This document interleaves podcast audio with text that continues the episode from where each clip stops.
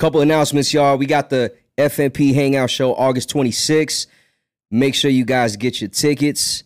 FamilyMartPod.com. I'll be performing live. Hang out with me and my cousins. And it's going to be a good party, man. So make sure you guys check it out. Also, Ren Resales. Ren_resales on IG.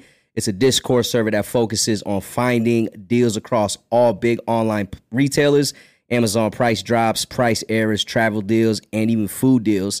It's also a dedicated channel for Amazon FBA sellers, which gives you sourcing info, return on investment, and sales rank. First 10 new members to use code MERZ can get 50% off their first month. All information is in the description. We're talking about practice. This is the hottest sports show that's not a sports show. Let's have a conversation. What up, world? Welcome to Talking About Practice, a sports show that's not just a sports show, but where we sit down and have conversations with compelling people. I'm your host, the Almighty Merz. And tonight, we got a certified hustler, Vegas OG, born and raised, a businessman, designer for Immaculate Pieces clothing. He's a real estate king, a football coach, husband, a father to four children. You got four kids, right? Yes, sir. Four kids. Somebody that I've known for a very long time, probably like 20 years now, it feels like, for sure. For sure. My brother, Truman Hopkins, a.k.a. True Mac. Let's make some noise for my guy. Thank you for having me, brother. Yes, sir, man. I appreciate you for coming down, man. Man, you know I always support anything you got going, my dog. Because I know you are a busy motherfucker, dog. Like, you, that's how I've always known you. Just like when I intro it as certified hustler, like that's how I know you. My nigga. You know what I'm saying? 100%. That's how I know appreciate you. Yeah. Do you remember how we met? Like the first interaction we had? I'm sure it was with Don Juan. Yeah, yeah. I just remember him bringing me your CD. Oh, you remember? Yeah, like this is like 2005 or something. It was around 05. Yeah. Because he was like, man, you got to put him on, man. He's going to be immaculate. He's going to be immaculate. You got to get with him, my boy. Yeah. Because y'all was working together at Adidas. Yeah, we were working at Adidas. Rest in peace, Don Juan, by the way, man. Most definitely. Great dude, man. Like the energy and love that he showed me when we were working was the first time I've had somebody that never knew me for making music or never knew me for anything. We just had met and show me mad love. Like, nah, man, I miss that nigga every day. Yeah, man, me too, dog. Like, I think I still have his pictures on my my dressing mirror in my room, so I see him every single day. I got a picture, the same picture I got tatted. I got on. It's like at the top of the stairs in my crib. It's a little shelf, so I walk by the nigga every day. Yeah, it's crazy, man, because you know, his passing just like really taught me how to just grind and be happy like in life, because that's how he was. His energy was insane. He knew what he was dealing with, and he really didn't feel like he was gonna have the time, so he lived it up. Like the nigga, he tried to make sure his presence was felt. Yeah, he always wanted to spread love. He was a saved Christian. Yeah, he wanted to spread the word of the good news of the gospel. Yeah, and he just wanted to live. Yeah, man, 100%. You know, he's the reason why I started smoking weed. Really? I'm the reason he started. The origins right here, man. Shit. It's crazy because I never smoked weed like before meeting him. Yeah. And he never pushed it on me or anything like that. But he was always just like, I like, how you doing, man? And he's like, man, I'm hiding a motherfucker. Every day at work. So I used to try to tell him, like, I don't want you just trying shit, right? Because like I ain't never thinking nigga was gonna lace him with no shit and no shit like that, but I was just like, nigga, if you want to smoke, nigga, you come holler at me first and let me make sure you right, because I'm your brother, nigga. I'm gonna make sure you protect you in a safe space. Nigga, our first time smoking, it's before nigga the 215 was built all the way out west, and we just jumped on the freeway by the airport, got on the 215, passed it to him, and nigga, let's roll. Man, you know what's crazy? I said the same exact words to my brother. Yeah. Yeah, because he hit me up, was like, yo, man, I'm at this party. Like, is it cool? You think I should smoke? I was like, man, look, if you're going to smoke, like, you should, like, do it with me first. Yeah. You know, but I was like, you know what? Who is it? And I think it was with my cousin. Okay. Then I was like, all right, cool, man. Go ahead. Yeah, for sure. Yeah, go ahead, man. Yeah. But yeah, that's crazy. Speaking of, like, he just mentioned the 215 before it was built. Like I said, Vegas OG, but he's also a West Side Las Vegas legend. Most definitely. West Side. So I want to make sure we get that out there. Yes, sir. But yeah, DeJuan, I finally had showed him my beats in the lunchroom at Adidas. Okay. And that shit was not mixed. Like it was straight from the keyboard, the Triton. Yeah. Straight onto a CD. The Triton. Yeah. That's all I had. Right. Yeah. And my dad like bootlegged some speakers that he got like 6x9s from a car. Okay. And put them in like a little box, and those were my speakers. Right? Yeah. So she was not mixed, and when I first played him one of my beats, man, it was like I played him like when Jay-Z heard that beat from Timberland for the Black Dust Off Your Shoulders. Yeah. that was his reaction, bro. Yeah. And I remember when he was like, "Yo," back then he used to call me Easy. He's like, "Yo, Ease, let me get that." Give it to my brother. Yeah. He got his own label, independent. Yeah. And I was like, fuck it, go ahead, man. And then we linked up at the studio. You was recording your album. Yeah. And you were the first artist that paid me for my beats. Well, no shit. The first. Word. Yeah. And there's probably like another cat that probably paid me for my beats. Yeah. But you were the only one. Like, you remember you put me on a retainer. Like I was like, yo, make me like 3 to 5 beats a month. Yeah. I'll give you a check every month. Yeah. That shit, man. I know it wasn't like crazy. Like I think we did 2 beats on your album I had. I was just listening to it on the way here, to be honest, because I wanted to get into that zone. I did the same thing yesterday. Yeah. but you did 2 that was yours, but Recipe DJ Certified man, did one, but it wasn't full enough, and you was like, man, I like the beat, but let me add some shit to it. And you feel that motherfucker. That's exactly something. When I pulled up now, that's what was playing. Yeah, Fresher than ever. Yeah. That's like one of my favorites because of how that. Because I loved how DJ Certified, like his record didn't sound like anything you had. Nothing. Yeah, and I was like, I didn't even cuss on that record. For real? I was just listening. I didn't say one cuss word on that record. I gotta listen to that. Man, rest in peace, man. Rest in peace. The last time I seen Certified was at a basketball game when I was coaching. Word? Yeah, he was at El Dorado High School. He always was at his alma mater. Yeah. El Dorado, and I came up to him, and he remembered me off top, because I only saw him that one time. Yeah. And he remembered me off top, and granted, this is years after, you know what I'm saying? But, I know I'm jumping all over the place. We just got so many memories. So many, nigga. Now, remember, I recorded that whole album in your bedroom. Yeah. Nigga, we dropped the fucking sheet from the ceiling. Yeah. And made that the recording booth, nigga. You was on Cubase. Nigga. Damn. You know what's crazy about this, man? Because when I first met you, it was the first time I've been inside of like a deluxe studio. Yeah. Like super deluxe. Yeah. And I can't remember who was the engineer. I know you used to fuck with Scott Vera. Man, that's my I'm happy you brought up Scott. I was just thinking about Scotty too. Man, Scotty real big in the podcast space right now. Dope. He's a podcast producer. We were supposed to link up a couple weeks ago. This nigga's doing World Series of Poker podcast. Damn. Scotty has always been the hardest spitter that I knew, and I've always respected his lyric game. So when I started picking up the mic, I fucked around because he was a producer too. Yeah. So I wanted to get some beats from him, but I just wanted that nigga's approval. When he heard the shit and he was like, "Oh, Mac, that shit sound pretty good, Mac." And I was like, "Oh, okay." And that's what turned it on. Yeah, a nigga can get it then. It's crazy because the studio was like I said, it was like, was Scotty there? I don't know. I can't remember. It was probably with Mike Mancini. Oh, it was Mike Mancini. I remember that name. That was a plush studio. I mean, it was nice, bro. Yeah. And you had all your boys there. Everybody smoking weed, and I was like, damn, I don't know if I'm ready for the music industry. But the fact that you we connected, and you were like, you came over to the crib to listen to some more beats. One, when you were writing me checks, that motivated me to fucking make beats every day, bro. Yeah. That shit was the first time where I was like, come home from work, make beats. Yes, sir. That was it. Yeah. You know, fucked up my first relationship because I was like, I don't even want to deal with girlfriend shit right now. I remember. Yeah. And so for you to say yo, I want to re-record the whole album at your crib. I was like, shit. Damn, this is some hip hop shit for sure. Yeah, man, for sure. We've been in it. Yeah, man. We've been in it together. But that shit, I want to say this though, man. that whole process of me just kind of like being a producer and feeding your label beats, being there for the photo shoots, the listening parties, the marketing, like just having all this shit.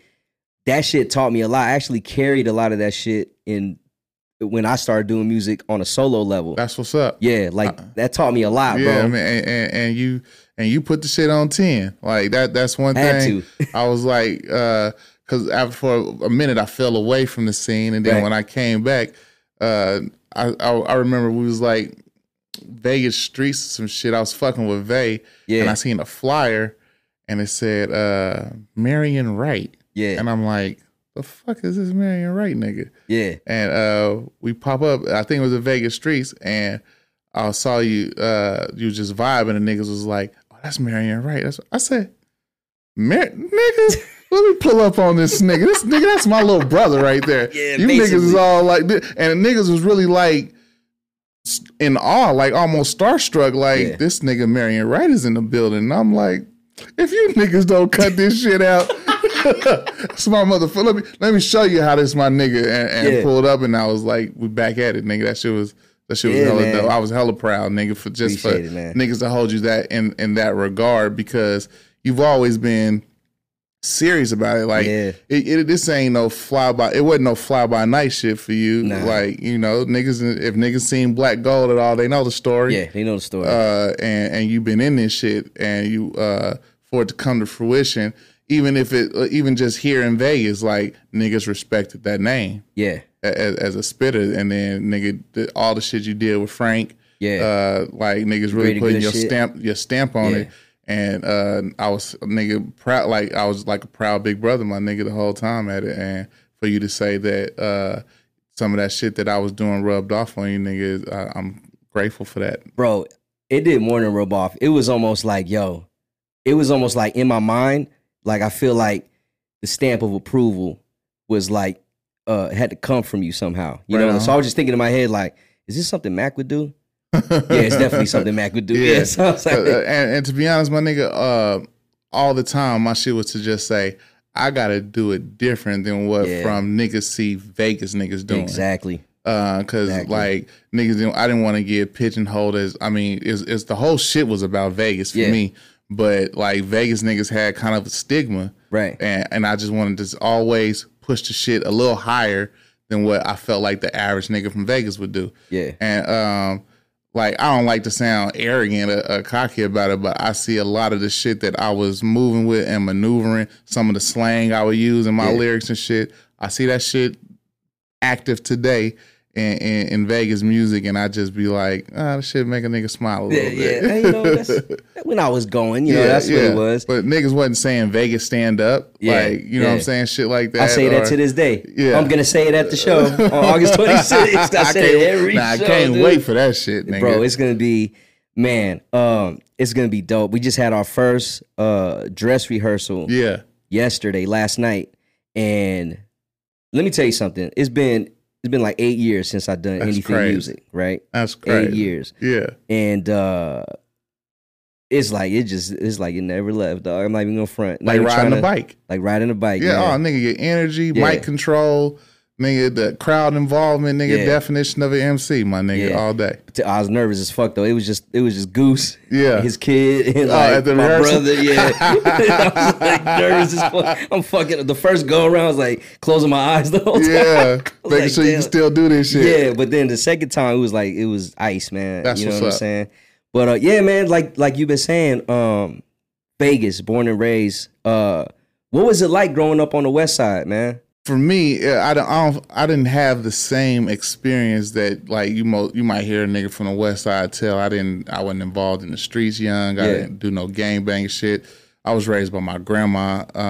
My mom's had a battle with drug addiction when we were young, and like I think it was first grade. CPS pick us up from school. Me and my sister take us to Child Haven and. I had no idea why. Just recently, my sister, my oldest sister, pulled out the court documents from that time. Yeah. And a nigga was telling these motherfuckers everything I knew. Like, they, so what does your mom do? Oh, well, she has this glass pipe and she has some friends over. She does this or she does that. Damn. And I'm like, God damn, boy, you gave all the shit away. And just snitching, nigga, just running it. So, but we stayed in Child Haven overnight, and the next day my grandma came and picked us up, and it was all good from there. Yeah.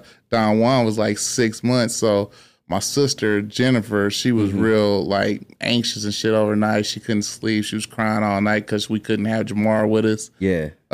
But I was in a room full of boys, and nigga, all I had was sister, so I was in heaven for a night. Like, yeah, nigga, this shit, run this shit. Yeah, like we kicking it. Yeah, and, you the man. Yeah. But so from there, we went with my grandma. My older sister came and lived with us. It was cool. Like I got into basketball, like second grade. This nigga Booby lived a couple houses down. Deion Jackson, that's a local Vegas legend. Yeah, he is local Vegas legend. That sure. Nigga, I always tell him. Nigga, I put you on, nigga.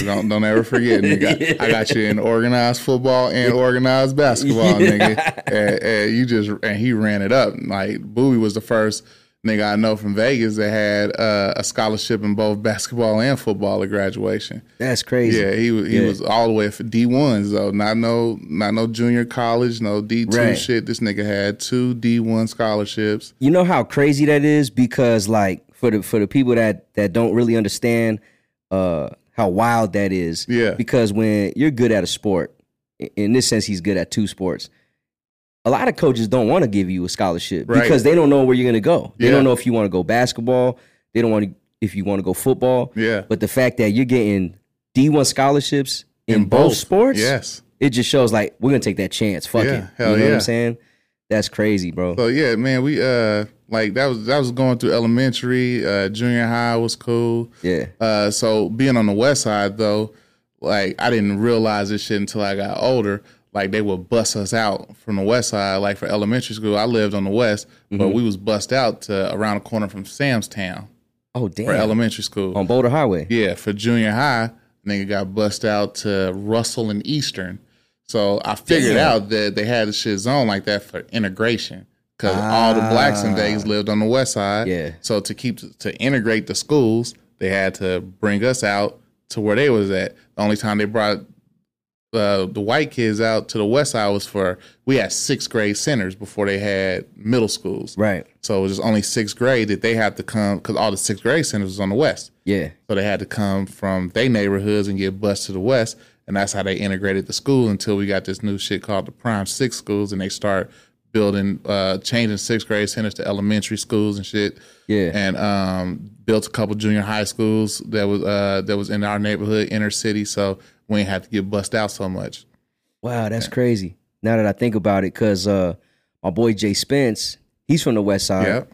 And he went to high school in Palo Verde. He got bused to Palo Verde. Absolutely. Yeah, because that Palo Verde was built like, I want to say my junior year in high school. Yeah. And they tried to, like, we had a choice. Do we want to stay at Valley or do we want to go to Palo Verde? Right. And most of us stayed at Valley so we can just carry on the heritage because most of our uncles, aunties, moms, they all went to Valley. That's a classic high school right there. Yeah. Hell yeah. So, and once we got to high school, I joined, like, it was like 8th grade. I got in the Kappa League. Mm-hmm. Kappa League, shout out to Lawrence Weekly and Michael Garrett. They was our advisors. Shout out to them, man. They taught us about, you know, being gentlemanly, being staying positive. They really was on us about the books, how we represented ourselves outside the house, how to groom yourself as a man. Right. That's dope, man. Like taught us a bunch of lessons. On top of that, you know, we was the coldest step team ever. Yeah. Step team. Damn, it was like local fame. We had step shows and shit, and the bros was crazy about it. We fucking had step offs at school against the other organizations. Yeah. We practiced. We met on the west side at the library. We step practiced at the west side at the West Las Vegas Library. So all that shit, it instilled in me just to not be average. Mm-hmm. Like, because we were set apart from the other organizations and, like, people outside of the community and even in the community, if you was in the Kappa League, they kind of looked at you different than if you was in the other organizations. So my grandma didn't want me to join because she was like, oh, you're going to get too grown too fast. You're going to get too. So then my mom's got clean and I moved to my mom's. And first thing I said is, hey, I'm getting the Cap League. And yeah. She was like, I don't care. Just go. My dad was cool with it. Yeah. So he transported a nigga sometimes, my mom's, and then she relapsed and went back. But by the time, so I had to go back to my grandma's. By that time, I'm already affiliated. This is what we doing, Big Mama. Yeah. I had to let her know. You on? Yeah, yeah, you on. And so yeah, that shit was it was life altering. Honestly, they had us around political figures.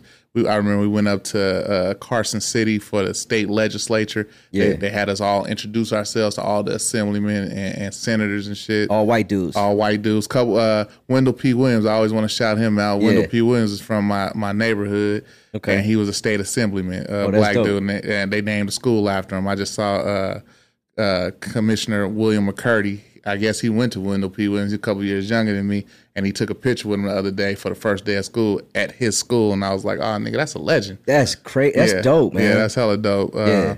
I'm real proud. I remember when the first album I was going to put out was called Inspiring Dialogue, and I did a listening party at Turnberry Towers at the Sterling Room, and I made sure I invited Wendell because he was like a dignitary to me. I'm like, nigga, Wendell Williams, you got to come to the nigga listening party. Like, I grew up with your son and shit, nigga. You've been the man my entire life. Come check it out. He pulled up. It was hella cool. Yeah, that was actually, I remember when we first met, you talked about that listening party at Turnberry. Yeah. And I was just like, man, this is what I'm talking about when I got to do it big. Yeah. So that's why I started doing listening parties at the Cosmo. Yeah. Hell yeah. Thing, that's what's up, my nigga. Thing, yeah, man. No question. Had to, like, you know what I mean? Had to, like I said, man, I learned a lot from you. You know what I'm saying? So it's crazy just seeing your upbringing and, we very like-minded, you know what I'm saying? For sure. So I was able to relate about a lot of shit. Yeah, I tell everybody that's my Filipino nigga right there, all day. Yeah, and I tell him don't get it confused. He ain't a motherfucker that's trying to be black. Right. The culture raised him, like, pretty much. This has been since I've known you, and then to find out your backstory with the group and with the Teddy Riley and all VA, that shit, nigga. This is what made you. Yeah, man. Like, I'm pretty much the only one in my family like this. Yeah. Yeah. Yeah. So I don't talk like anybody else like this in my family. Yeah. Like, it's just, my nigga had cornrows and shit. Yeah, man, I want to be AI. Yeah. That's why I named the show absolutely. After. Absolutely. This is made up, man. Nah, I've been loving this shit since I was a kid, man. For sure. So so you say you didn't you were raised right, because your grandma kept you right. Grandma kept us right. She wouldn't let a nigga listen to no rap in the crib. Right. No cussing. We had us at church 4 days out the week. Nigga, we sang in the choir on Saturdays. We had mission, which was like a Bible class on Mondays. Yeah. Then we had Bible study with her on Wednesdays. And I'm forever grateful because that's the foundation of my faith. I'm definitely a follower of Christ, and it be times where shit get low and you don't feel a certain way about things, and I'm always able to tap into that faith to bring a nigga out of it. Right. I ain't never been a person that ever suffered from depression. Right. Even when Don Juan left, like, that was probably one of the hardest points in a nigga life. I can't even imagine, man. But I was able to. I know for sure that his life is living on. His soul is with Christ, and he was in so much pain. It was easy for me to let go of that. Like, that's true. Yeah, I had to be able to just say, that'd be selfish for a nigga to feel like, damn, like, oh, I gotta cry. I'm mourning. Nah, I kind of rejoiced. Yeah. When Don Juan left, because he had no more pain, and my nigga lived through it, and he never complained about it. Yeah, that's all Big Mama though. Like, she put that in both. If he would have been here still, this nigga would have been a minister. Yeah, I could see that for sure. That was definitely his path. Like, this nigga to get filled with the Holy Spirit at church, speaking tongues. Like, he was dead serious about it, and God knew what he was doing with Don Juan. Yeah, man, he definitely lives through me, like, to this day, bro, because there's times where, you get to reach your low points, man. Yeah. And I just think about Dewan, man. Yeah. Because it's like you said, man, he was in a lot of pain. And for the people that don't know, man, he lived with sickle cell. Yeah. And I remember a crazy story where this dude was in the hospital for like a week. I didn't see him at work. I don't know if you know this, but this dude pulled up at work in his gown. That sounds just like that, nigga. In his gown. Everything's still attached to him. Yeah, for sure. And I said, bro, what are you doing? He's like, Ease, man. You got to help me get my car. I was like, I just dipped from the hospital. I'm tired of being there, bro. We got to go kick it. I looked at my manager and said, hey, bro. Get your man. I'm out. I'm out of here. So we went and picked up his car. But that, what's crazy too is my aunt was his nurse. That's wild. Yeah, she did all his transfusions. Oh, that's dope. Yeah. Yeah. Yeah, I just saw her the other week too, man. A girl I went to junior high school, in high school it was his nurse in the last year of his life. Yeah. And because he used to kept trying to explain her to me. He's like, it's a light-skinned girl. You went to school with her. Yeah. You know her. And then when he passed, I go to the hospital and it's her. I'm like, this nigga been telling me it's you this whole time. And he couldn't tell me your name. Yeah. He's like, she's my nurse. She's my nurse. So I felt that was cool because she knew he was my brother. So he felt like he was in a little better care because she knew. Yeah. I don't even know how the connection of him knowing that was my aunt, but I guess he just spoke about me and the connection happened because I was at a family party and my aunt was like, hey, I know your friend Dewan.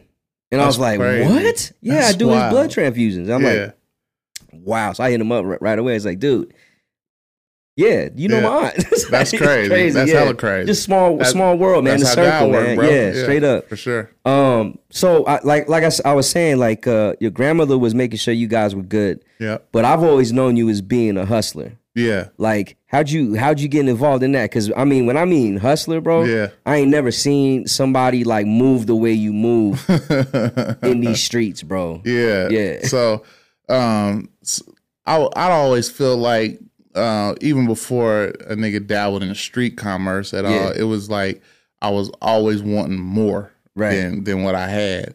If it was a job that I was on, I found a way to scheme at the job. Right. If it was a girl I knew that liked me too much, had a couple dollars, had to get a couple dollars from her.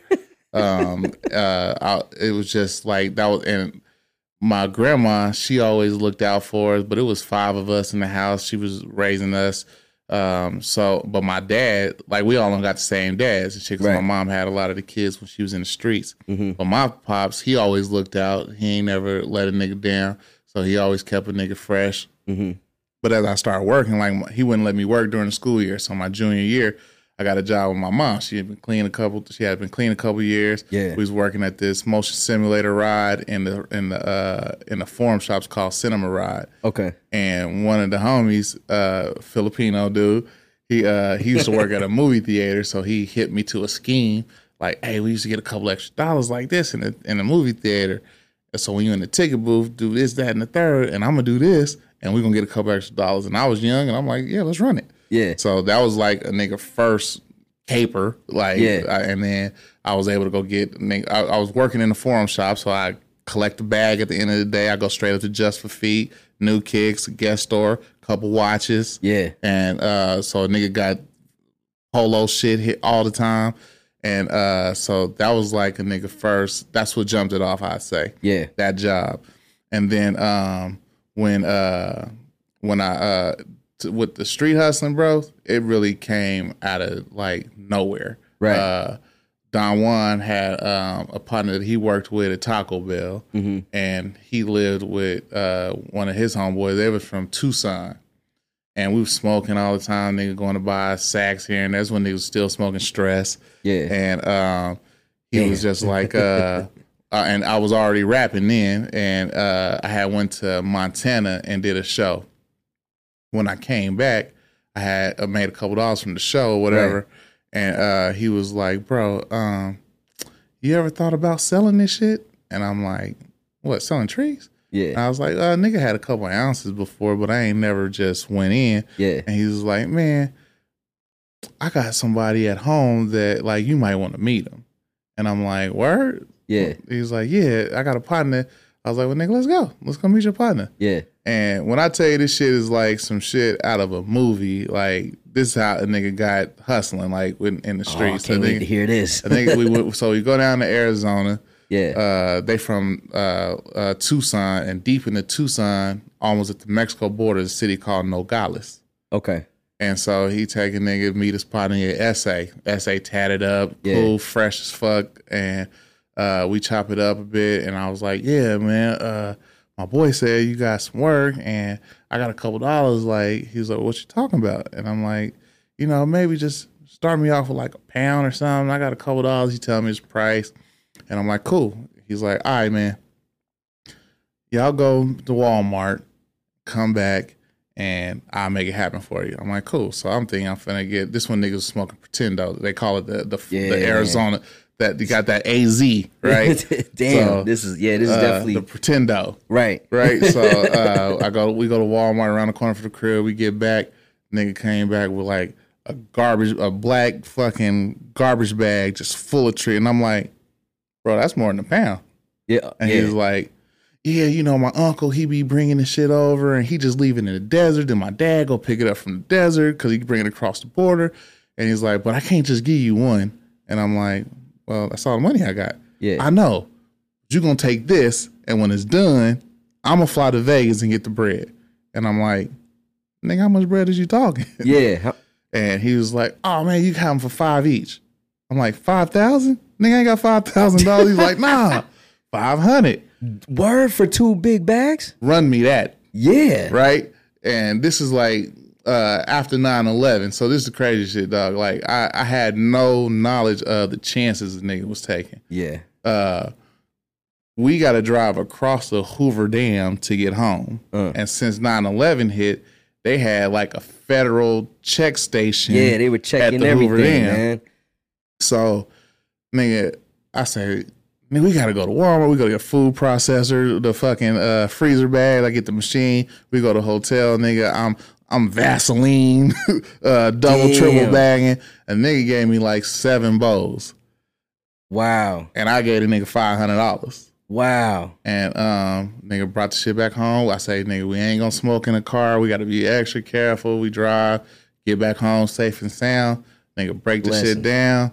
And I'm on the horn. Hey, nigga got it.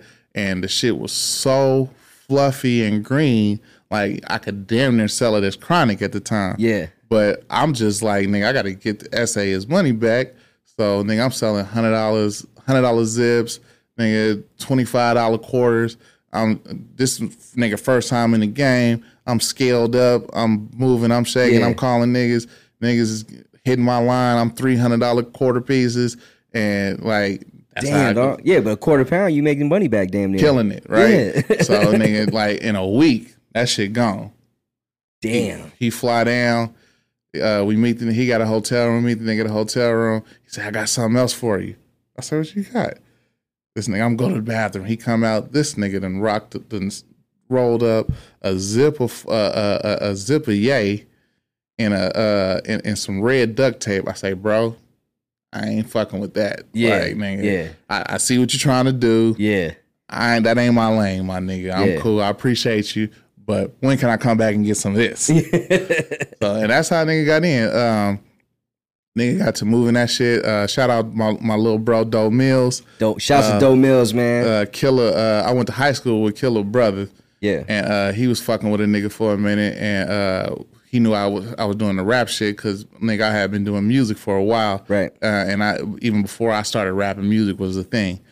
And he was like, Mac, I know you rap. And actually, Killer Brother, shout out Montana, Lorante Johnson. He gave me my nickname, True Mac, nigga, freshman year, because nigga knew broads from everywhere. Chicks would come to our school, basketball practice, and I'd know them. They ain't go to our school. That's a dope ass always nickname, pushing, man. He'd be like, nigga, this nigga ain't no true man. This nigga's a true Mac. Nigga, this nigga know all the bitches. Nigga, this a true Mac. And it stuck with me since that day. Yeah. So he hooked me up with Killer, and me and Killer started rapping together. And then Killer saw how I was moving, and Killer had a partner who was moving, and he was like, "True Mac, man, you might want to get you a pound of chronic and hook up with old boy." And so I was like, "Fuck it, let's do it." Nigga went and got me one of them, and got with my partner, and He's still in the field a little bit, so we ain't gonna mention no names. Right, yeah, no, I say that. Yeah. But I got, and this my ace Boone Coon till this day, and we got in the car together, and nigga took off. It was crazy from there, because then we went from like just really, really grinding it out, like just sacking up, shipping, moving all the time, business, bro, business. And so after a while. I had got with my wife. She was my girl at the time. I had got with her. Yeah. And she was like, I had my real estate license. Yeah. But I was so involved with the rap shit that I wasn't really fucking with real estate. Mm-hmm. My partner, shout out Rasheem Shine, my nigga. Rasheem had met her boss, and I didn't know her at this time. Rasheem met her boss, and he was a mortgage broker. Right. And he had a suite at Turnberry. And Sheen was working with a moving company, and he ended up moving the nigga shit from one suite to another. And he was like, nigga, what you do to get all this? And he was like, oh, I'm in real estate. I do mortgage loans. He's like, my nigga got a real estate agent. My nigga got his real estate license. He was like, well, nigga, I do mortgage. You need to hook me up with him. Yeah. And so we can do some business together. So his name was Sean Iwasaki. Yeah. So Sheen hooked me up with Sean. And we find out this nigga was a DJ back in the 80s, and I told him I rap, and he was like, well, nigga, let me help you out with the rap shit, but let's do real estate. But he was so much into the party life, and we was doing so much rap shit that real estate kind of took the back seat. Right. But he was still moving his shit because he had a mortgage business. And so I met my wife because she was his processor. Oh, okay. And then, so we started kicking it. And then she was just like, bro, you're too smart to just do that. Like, you got your real estate license, nigga. And he trusts you a lot, nigga. Just, why don't you learn how to do loans, too? Yeah. So she gave me a fucking 300-page notebook, just how to process a loan. Nigga got to smoking. Nigga, I read the shit in one night. Whole shit. That's definitely something you would do, man. Like, whole shit. And I called a nigga Sean the next day. I'm like, bro, I can do loans. He's like, what? He was like, I was like, yeah, nigga, I can do loans. Anna gave me the book, nigga. I know you give her all your work, nigga. He was like, nah, no more. Yeah. She's going to be our processor. Go to the office and tell her I said, give you my files. That's how I learned mortgages. My wife put me on. Nigga helped nigga learn mortgages. And I was able to balance doing both. So now my partner who I was in the streets with, I had got real focused on real estate. So I was just like, nigga, I'll put the money up for that and you just run it. That's crazy, man. And I'm going to come out here and I'm going to get the bread over here. You keep that and, nigga, we just live it up that way. Because I remember, man, this was the first Immaculate, because you had a management company, independent label that you signed me to as the producer. I went to the first meeting at one of the cribs that you probably set up through your real estate. Yep. And I remember before the meeting started, I don't know who I asked, it's probably P or Jay Nasty. I was like, yo, I'm thirsty, man. You guys got any water? He's like, yeah, man, go to the kitchen, get you a glass and get whatever you want. There's drinks in there. Yeah. And I was like, like any house, you would think it's in the cupboard, the glasses. I opened the cupboard. It was nothing but zips. Yes, sir. Zips. Zips. I know exactly what you're talking about. I opened every single cupboard and there's nothing but weed everywhere, bro. And then I asked him, I was like, where's the glasses? I think he started laughing at me, man. But yeah, that's crazy that you put it all together. Cause I was thinking, I was like, man, I'm not dumb. So like, I was thinking like, damn, that's the smartest shit. Like you get into real estate and you moving trees and you combine it somehow. And it's like, you got all your partners with you running the business, and you just move from different homes to different homes. It's like, it's hard to leave a trail like that for sure. And and we stay smart about it. Like niggas ain't like we took chances, but it was always calculated risk. Like we wasn't really trying to do too much to where it brought attention to us. Yeah, I remember one time we was trapping out this spot and. My partner, he had all the clientele, and it was all females. Like he could get off a whole thing a day, broke down. 75% of them went to broads. Man, they were just buying. They're coming from work. Broads is chicks that's out there in the game. Yeah, stripper chicks, corporate chicks, bitches that's insurance agents. That's like wild, man. Every day, to the point to where the manager of the apartments pulled up on us one day. Yeah. And we all like, what the fuck? Yeah. She caught us. And she's like, I'm just making sure that y'all not running a brothel in this mother. They say they see just tons of women coming in and out. Girls coming in and out, man. And I was like, nah, we ain't got no brothel, baby. Yeah. She's like, oh, well, as long as it's not a brothel, I'm fine. And just kept it moving. It was, and that shit worked. But my road dog, he know who he is. We took trips to go get it. We ain't never been pulled over. Like, a nigga was just trying to be as smart as possible about it without, like, being flashy. Like, I never wanted to be a nigga who everybody could say, oh, that's what he's doing. Yeah. But I've rapped about it enough that niggas know that's what he was doing. Yeah. But a nigga just, like, tried to keep it cool, keep it safe, make sure all my homies had a piece, like, that they wouldn't, it would be no jealousy, no bullshit between us.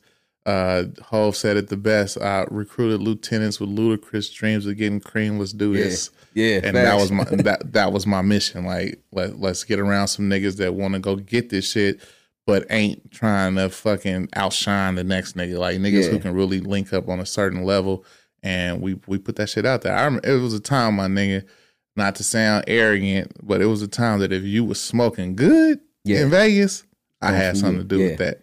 That's crazy, man. Cause like I would have, besides the fact that I was around you like that, I would have never known, just because of like your intellect, the way that you speak, your vernacular was like, you know, like you said, you never really bragged about it. Yeah. And you could speak to anybody, so no one was gonna ever think like, you know, that you're in a game like that. Yeah. And it's just wild, man. Because niggas think that I'm supposed to be like a politician today. I got homies that tell me all the time, when you running for office, Mac? When you running? And I say, my nigga, it's some days back in the early 2000s that's going to keep me from going. Like, if a nigga hear the story, it's because I wanted to give it to him, not because a motherfucking I'm on the campaign trail and they're like, excuse me, sir. Yeah. Did you ever hold court at such and such and such and such? And nah, my nigga, I'm cool and all that. I'm gonna try to do what I can from the community, from my spot, what I do. I don't need all that extra shit. My wife be at it. I'm talking about, they drive her fucking crazy. She be like, why do all these motherfuckers think you're supposed to run for office? Like, we don't want them in our business. I'm like, baby, you ain't never got to worry about that from me. Like, I'm cool. Yeah, it's crazy, man. Just cause like, even when you ran the label, like it was, very professional, man. Yeah. Like, even the contracts, I learned how to read and write contracts from your contracts. Man, listen, I just break them down. I'll be like, okay, so this is how you write them out. Yeah. So back when a nigga in the music shit, I was never supposed to be a rapper. Right. Like we came out of high school. My clique was called Polo Mafia. Oh yeah, I want to talk about this for sure. Players only live once. Yeah. Right. It's me. It's Andre as hell. Shouts to Dre. Yeah. It's Rasheem. Yeah. It's my nigga Lonnie. Shouts to Lonnie. Yeah. It's my nigga Portia McLaurin. Rest in peace, P Funk. My nigga David. We call him Poppy. Puerto Rican Cuban nigga. Yeah. Couple other niggas affiliated, but that's like the core, right? My nigga Mook, original member. And when we came out of high school, Dre was going to school at Morehouse. Okay, Morehouse College. Yeah. In Atlanta.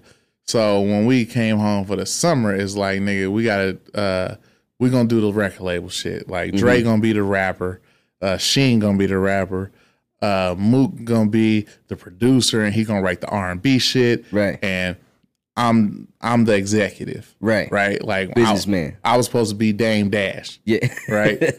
So it fits the role though. For you know what I'm saying? What you doing? Yeah. So. We started, like, niggas started writing music and writing raps and starting to put it together. But then when Dre was at school, I linked up with some niggas that's been, like, some of my older partners that I've been cool with since a kid. And I find out that he rapped, this nigga Macheo. And Macheo always been, like, the fucking coolest nigga in the world when I was young. Right. Like, nigga had all the gear. Fucking 360 spinning waves and shit, all the broads. And then when I found out he rap, I'm like, what the fuck? Yeah. And my nigga Joel, he's an older nigga. My nigga JB, he was in the league. He was older than me when we was in the Cap League and shit. Him and Macheo's cousins. And so we link up, and he tell me the Macheo rap, and he's like, we want to do a label and shit. And I'm like, oh, well, me and my partner's going to do a label too. Yeah. And so we all start talking like, let's just put it together. Like, let's get the coldest niggas in Vegas and put it together. So this nigga, shout out my nigga Kool-Aid, Charles Washington. He went by Kool-Aid back in the day. Kool-Aid, I say after. I think I know Charles. I think I coached his daughters at one point. Oh, yeah? Yeah. Oh, no, yeah. You're thinking Charles Young. Oh, Charles Young. Yeah, shout out my nigga Charles Young. Yeah, that's my motherfucking mother. That's my nigga right there. But cool. After the nigga Fresco, like, Cool was super serious about lyrical prominence. Like, this nigga was such a methodical rap writer. Yeah. Like, it was just crazy to me. But when we was in high school, we was kind of rivals because they went to Durango. We went to Valley. Yeah. That clique was called Japan Clan. Just another pretty ass nigga creeping low and nasty. And we was Polo. And the nigga Dre Dre done went and knocked one of they chicks.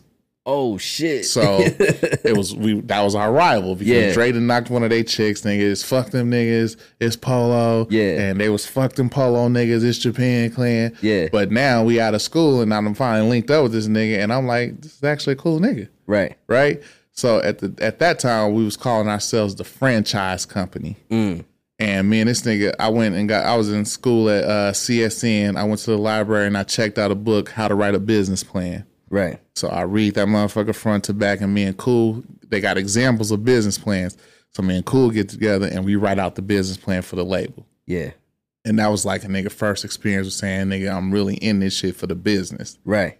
And I took that, and that's how a nigga started writing contracts. I'm like, well, if a nigga can read and write a fucking 30-page business plan, I could definitely write a 2-page contract. Yeah, easy, right? Man. Easy. And but so we voted for, so we all get together. We vote for positions and shit. Shit was kind of gay. We changed the name. The nigga Dre came up with the name Empire Inc. Yeah. And it was spelled M-P-Y-R-E Incorporated. And so we changed the name. We started fucking with going to studios and shit. But all in all, the shit just didn't work out. It's really different to like mesh niggas who ain't always been together. It's not an easy task. Yeah, I can imagine. So me and Dre kind of fell out. Yeah. We ain't not on no bullshit, but we just stopped really fooling around. This is my nigga best friend. He was 12 years old. So it was really kind of like weighed heavy on a nigga, but I was just like, it ain't our time. So it is what it is. Right. But but we kept the name Empire, and I dame dashed the shit out of that shit with the nigga Macheo. Yeah. Hooked up photo shoots with a nigga set studio sessions. At a time, it was hard to get beats. And so shout out my nigga Don Juan Willis. Man, this nigga went to a studio where neither one of us knew how to work the equipment, but the engineer would just set the shit up and we could just play with the shit and he'd record it until we made a beat. Yeah. So we started making beats with that shit. And the nigga Macheo put out, on February 22nd of 2002 was like the first project we put out. It was that nigga's birthday, chill birthday, 2/22/02. And we just did a EP named Macheo. And we had 4 tracks on that motherfucker. Me and Donye produced one of them. And we got some beats from this nigga Tiger. Tiger had won a Grammy with Gladys Knight. Doing that type shit. And I don't even remember how we linked up with it. I remember it was one of Chill's cousins knew the nigga and brought us into the studio. Chill going there freestyle, and the nigga Tiger was like, oh my God, I need to fuck with you. Did he have dreads, Tiger? Yeah. I think I worked with him on a project too. Like a random, he hired me for a project. Tiger was hella cool. He could write songs. Like he was a singer, right? And he produced. Yeah. And he did some crazy ass beats. And like he was working with... what's his name from Day 26 at one point? He was making records for him. Yeah, that's him. Yeah, it's the same nigga. Damn, he used to pick me up. He used to drive from like Durango and 215 all the way to Henderson. Pick me up with like $5. He always just put $5 in the tank. So he picked me up, go to the gas station, $5, take me to his studio. I'd write the song for whatever project he had. Yeah. He'd give me the cash. That's so dope. Take me home, put $5 in the tank, take me home. Yeah. He did that for like a week straight. That's cold. That's crazy. Look, man, how small this shit is. Yeah. That's crazy. Nigga never knew that all this time. That's, yeah, wild. Because he had got hired by this dude whose like son had autism. He wanted to write a rap album, a rap and R&B album for his son. So everything was kind of based around like what his son loved to do. And this dude was some rich white dude. Yeah. So he just like cashed the fuck out of Tiger. And I guess Tiger caught wave of who I was. This is a long time ago too, like not too far from after I met you. Like, okay, remember I was with your label, and then I was like, yo, I want to do my solo thing. Yeah, it was like right after that. Okay, yeah, it's crazy, man. That's wild as fuck. That's wild as fuck, man. Yeah, that name sounds so familiar. You said it. I was like, that's cool. Wait, hold on, that's hella dope, nigga. Yeah, because he told me about the, like, I think he has a plaque for it. Yeah, yeah, the Gladys Knight shit. He got a plaque and he got a Grammy for that shit as a producer. That's dope, man. But so, we go out there. That nigga did, he did all the beats for the joint. Nah, he did three, because I think we did like a 6-song joint. So he did 4 of them. I did 1, and I don't even remember the homie name that did the lead single, but it was some cold shit. Yeah. And a nigga had put the shit together, photo shoot. This nigga Justin, shout out Jay Nasty, that's my motherfucking brother, graphic artist extraordinaire. Yeah. This nigga was out in Arizona, and I was like, bro, I need a logo. I'm going to have this nigga just write his name in cursive, and you make it a logo. And then I'm going to put these pictures together, nigga, and this is going to be the cover. Yeah. And Chill had a partner named Young Mac who was in the game. And that was his kid, his partner from childhood. And Young Mac came in as like the investor, like, nigga, I'm going to help y'all put this shit out. So that gave a nigga the green light to be like, all right, well, nigga, I want 24x36 posters. Yeah. Nigga, I want 1,000 fucking CDs. I want this, that, and the third. My nigga Viance Easter, shout out Big Nito. He was working security back in the day. There used to be a club called 7 on the Strip. It's where the Aria sit right now on Harmon and Las Vegas Boulevard. It used to be called Club 7. Damn, right there. Yeah, and wow. On the day we put the album out, nigga, for a $700 check that was for sure to bounce, nigga, they let me hold the spot to do the fucking show. We had our release party on the Las Vegas Strip, nigga, on 22202, and it made niggas in the city feel like these niggas is on. Yeah, nigga, we put out these posters on every. We went down Martin Luther King, putting fucking posters on every light pole going down the street. Niggas was really just street team. You feel me? And Chill worked at Doolittle. Yeah, Doolittle's like the basketball mecca in Vegas. Right, it's the mecca of basketball in Vegas. And niggas just fucked with him because he from around the way. He's just, like I said, the nigga was the coolest nigga in the world at the time. Right, and so niggas grabbed it. That's how we was able to build our team, build up the buzz, and niggas really came out and fucked with us. Yeah, and unfortunately, of course, niggas' egos get in the way. And that shit didn't go the way that we should have. Yeah, I felt like if we would have just been able to keep cooler heads about it, that could have been something. Right. But we split off, and it was this chick that worked at 97.5. Her name was Supreme. She called herself Supreme. She was a account executive. Supreme. Yeah, that nigga had bought some radio spots from her and shit, and kicked it with her a little bit. And she used to be like, well, True Mac, you're the brains. Like you ain't got to worry about, fuck them. If they did this to you, forget. She ain't cut. She'd be like, forget them, True Mac. Yeah. Like, you can't worry about them. You got to do it. Like, I'm sure that you can write a rap. Yeah. I'm sure that you can write a rap. Like, and I'll be your manager. Like, don't worry about it. You're going to do this. And she swollen nigga head all the way up. So that's how I decided to say, I'm going to do this rap shit. And it was really more, it was egotistical as fuck, because it was like, I got to be able to go show the niggas what they missed out on for us splitting up. Like, nigga, the way the shit fell out, I kind of felt like it was, it was really like some finger pointing shit that it was hella gay, my nigga. Yeah, just I forgive niggas, and I've forgiven niggas and shake hands since then. Yeah, but at that time, it was like, I'm gonna show you niggas like that I can be Puff Daddy, Jay-Z, Dame Dash, all in one nigga. Yeah. Right? So that's how I came with Immaculate Productions. Yeah. That's I was crazy, man. Sitting at the crib one day, and I was like, what I'm going to call it? It got to be something that's going to let me show that God is with me, and it's going to be something that's like flawless, immaculate. Ah, shit, Immaculate Productions. Yeah. Boom. And I just wrote the IP. I've always felt like I've had decent handwriting. Yeah. So I just flipped the I in cursive, sent it to Jay Nasty, and nigga, make this a logo. Yeah. And he took the I, took a piece of the I and made it a P. Immaculate Productions. It's clean, man. That's one of the cleanest like logos in Vegas. Yeah, appreciate you. To this day. Appreciate you. Yeah, simplicity. Yeah. You know, and recognizable. Yeah. You know what I mean? Yeah, absolutely. Yeah. Man, speaking of Jay-Z, were you part of that whole thing where Jay-Z came out here for the Huntridge? Man, that's crazy you say that shit. Were you part of that? Because I know Dre, Dre's told me the story about that. But since you saying that you and Dre used to fuck with each other in high school. Yeah.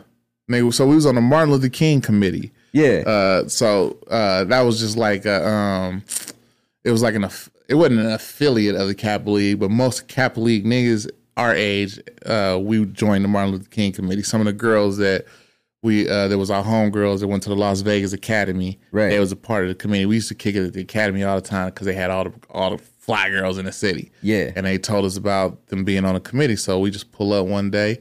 I'm going to sidebar real quick because we used to meet in this building on the west side in a project called Marble Manor. Mm-hmm. And that's where we met every day that was like our center. Yeah. And today I'm the asset manager for the housing authority, and my office is in that same building. Damn, dude, what a full circle! that shit's so crazy to me. That's like, wild, bro. Because I tell them all the time, like, damn, I walked in this motherfucker, and I'm like, I ain't been here in like 25 years. Like, that's crazy. This was my spot. Like, I was here every fucking day. But so we go to the Martin Luther King Committee. Our advisor, her name was Vanessa Williams. Mm. She been in the community. Her mom been in the community working. She was like the president of the Martin Luther King Adult Committee. She was our advisor of the Youth Committee. And she just always had the plug somehow. Like, motherfucker, they knew what she was doing, knew what she was about. Yeah. And they messed with her. So they somehow somebody she knew was doing a promotion and said that they wanted to bring Jay-Z to town. Now, mind you, most niggas in Vegas didn't even know who Jay-Z was. Yeah. We knew who he was because Dre was like, this is going to be the man. Like, I promise you, it ain't a nigga in Vegas that knew Hov was going to be Hov before Dre did. Yeah. Like, he bought the nigga. That when niggas say, your single was 99 cents and mine's was $4. Yeah. Dre bought that $4, that $4 single. Yeah, damn. And he knew it. So when he came to Vegas, it was a spot on the west side called Mikey's West. Mm-hmm. And like most hip-hop industry niggas came through and went to Mikey's West when they came to town. Yeah. So we put together a show on last minute type shit. Like, it's a fucking Monday, and we're saying Wednesday we doing a concert with this nigga Jay-Z at the Huntridge. 2 days? Right. So we put the word out as much as we could. We get on the radio, putting the word out, and we go to Mikey's West. Yeah. He come through. We fucking with Dre like, oh, this is your number one fan right here. Yeah. We didn't have no idea he was finna be who he is today. Right. But we like, young, stupid, clowning. Right. This your number one fan right here. This your number one fan. They rented us limos to go to the show. We go to the show. Down at the Huntridge, it's like only us there. It's like 30 of us there. Yeah. Right? And the saddest thing about it is a nigga mom's got called into work and she beeped me. And I call her back. She like, I gotta go to work. You gotta come home and babysit. I missed the whole fucking show. You missed the show? I missed the show. I was at the Huntridge, nigga. Had to leave the Huntridge to go home and babysit. And these niggas got to rock with Hov. Damn. And so for everybody listening, we're talking about 1996, Reasonable Doubt Hov. Like, yes. I don't even think he dropped the album yet, or he just did. The single was out. The album wasn't out. This is before the album. Before the album. That's wild, man. And the nigga Dre knew what was happening back then. Yeah. Yeah, that nigga's always been in tune. Yeah, with this rap shit. That nigga is actually who got me to listen to rap at a different level. Like, this nigga sold me two Apocalypse Now. We had algebra together freshman year. He had two of them. He had two cassettes. Damn. He sold me one of them for $5. Yeah. And this nigga knew, like, his favorite rapper back then was Razzcast. Okay. And Razzcast was super lyrical. Yeah, he's that's all it is. And he put me up on Razzcast on a Street Fighter soundtrack. He had a song with Ahmad, Razzcast, and Saphir. And that's what changed my mind about rap. That's so wild, man. Yeah. To bring Jay-Z out here, at the Huntridge The Huntridge is a legendary venue. It's still up, but hasn't been used for like 20 years. And that might have been. These motherfuckers keep talking about they're gonna renovate it, and that'll never happen. It never happened. But that's where all the step shows was too. Yeah. I didn't have my glory days, and that motherfucker myself. Damn, dude, that is crazy, man. Because same shit, and I'm gonna keep saying this because it's wild because I never really knew that story until, I don't know, maybe 5-6 years ago. Yeah. But when I left IP and started my own shit, that's when Flow Deep started. Yes. And I did the same thing. I had my team on agreements, and I had producers, I had rappers. Yeah. We had, we did the same thing. We printed out flyers, posters, put it everywhere. And I guess our Hov at the Huntridge was Kendrick Lamar at the downtown? Yeah, at some karaoke spot. No shit. Yeah, on DI and Jones. Oh, okay. By I don't even know what the name of the spot is. It's like KGB or some shit like that. Yeah. Yeah. And it's like a Korean karaoke spot. Okay. Yeah, and this was before it was right after he dropped Section 80. Yeah. And right before he got signed to Aftermath, and dropped Good Kid, Mad City. That's dope. Yeah, we sold like 200 tickets, but the venue couldn't fit that many people. Oh, shit. Because my guy who set it up didn't really look at that part, so we turned away like a lot of people. Wow. Which was fucked up. That's crazy, my nigga. And it was a very bad run show because things happened late. He went on like 2 hours late, and he wouldn't come in until we paid him his other half. We didn't have it because we got a venue that didn't fit that many people, so we couldn't come up with it. Yeah, we couldn't sell it the tickets. So what happened was we were like, all right, there was a lot of rappers at the time, and a lot of rappers were pimping at the time, so they just had money. Yeah. So we were calling them like, hey, you want to get on opener for the show? Charge them a couple dollars. Rack. Yeah. Yes, it's like, yeah, easy. Nothing. Hand us a rack. Yes, sir. 5 minutes. 5 minutes. So we did that twice. And then I went out to the van. It was J-Rock's tour van at the time. So Kendrick wasn't even on yet like that. J-Rock was supposed to be first. He was supposed to be first. Yeah. And Kendrick's just like leaning out the front seat window looking like, man, I'm wasting my time. And I was like, fuck, man, this is wild because I'm a fan. Yeah.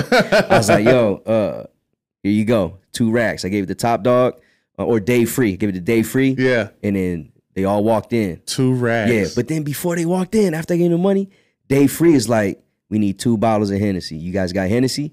Ain't no Hennessy at a Korean. Whatsoever. Yeah. So then I had to get Jay Spence to run to the liquor store, get 2 bottles of Hennessy. We had to sneak it in. And then he finally came in. And then he's like, before I walk in, I want my whole family to come in. His whole family lives here. No shit. Yeah. Like half his family lives here. His aunties, uncles. That's crazy. Yeah, because Keem, his cousin, is from Vegas. Yeah, that's right. Yeah. So we had to let like 20 of his family members here. They ain't never seen him perform. Taking up occupancy in the motherfucker. So no, how we did is we just said all these Korean like managers look at us crazy, bro. Yeah. But we finally got him on stage, and I didn't even watch the show. I was so stressed out. Just as bad as me. At least you didn't get called home. Nah, I didn't get called home. I watched one song. Got a clip. I got a picture of him performing. That's crazy. And me and Jay Spence went into one of the private karaoke rooms, and we just chilled. Yeah, nigga, let that shit go. I had to breathe on that. Let it go, man, because it was stressful, dog. I believe it. Stressful. A lot of people wanted their money back. Hell yeah. And was looking at us like, bro. So... That's crazy, man, because it's kind of like the just different eras. Yeah, it's parallel. That's dope. That's wild, man. Dude, I feel like we just went through the whole life, man. Yeah. That's crazy. Absolutely. I want to get into this segment. It's called Choose One and Shoot One. Okay. I don't know if you ever seen the podcast Drink Champs. Yeah. So they do the same game, but it's called Quick Time with Slime. Okay. And basically, I give you two names. Yep. And we're going to run through hoops, football, different categories. Okay. And you either choose the person you feel is better or who you like the most, whatever the case may be. Or if I'm trying to stump you, if you can't select somebody, take a shot. You got to take a shot. Let's get it. All right, my man. Let's get it. Before I do that, I'm gonna pour one up real quick because I know we're gonna get into it. How you doing on your drink? I'm ready. Good? I'm ready for part two. I'm done. Oh, okay. Let's get it, man. Give me. Let's go with the Cuervo this time. Yeah, I got you on the Cuervo. Yeah, that shit's fire though. I'm King Margarita and shit. Yeah, I know. When you told me that, I was like, you know what? I had these from the last show. Let me just get another one because I like these. Yeah. Hell yeah. I got two tequila joints, El Padrino, okay, and La Gritona. Both of them are reposado, so they're like up there, like mid tier. I'm gonna go with Padrino. El Padrino. Gritona is like a crybaby. Yeah, it's like the yelling and shit. Yeah. My wife always telling my baby, "No grites." How's wifey doing, by the way, man? Oh, she's doing excellent, bro. Yeah. Just raising the baby. She worked from home now. Yeah. She with Lil True all day. Doing an excellent job, man. I love her to death. She when I talk about a rock nigga, the Bible say he who finds a wife finds favor, and yeah. I'm highly favored. Nah, for real, man. Shouts to wifey, man, cause she definitely been holding you down for a long time, bro. Wifey gave me the bag for the first piece of Chronica, nigga. Boy. For real? Put me in the game. Damn. That's... Hey, we all got to start somewhere, right? Yeah, yes, sir. I'm going to just have this ready. Cause... Yeah. Might be some stomping going on. Yeah. All right, the first one is the first question I always ask. Allen Iverson or Steph Curry? AI. Easy. Yes, we ain't got to go into it. Nah. We ain't got to go into it. Shaq. Different eras right here. Shaq. Or Nikola Jokic? Give me Diesel. Diesel is the most dominant force ever. Yeah, class, and he could run the floor. Yeah, he could run the floor. Kobe or Mike? My heart is with Kobe. My life is with Mike. So. Yeah, man. Cheers, brother. Fire. Yeah, this El Padrino, man, is it's really good, man. I actually had this this is Añejo, actually. So it's the top tier, okay. But they have another top tier, the Cristalino, yeah, which is Añejo, but they put charcoal in it, remove the color.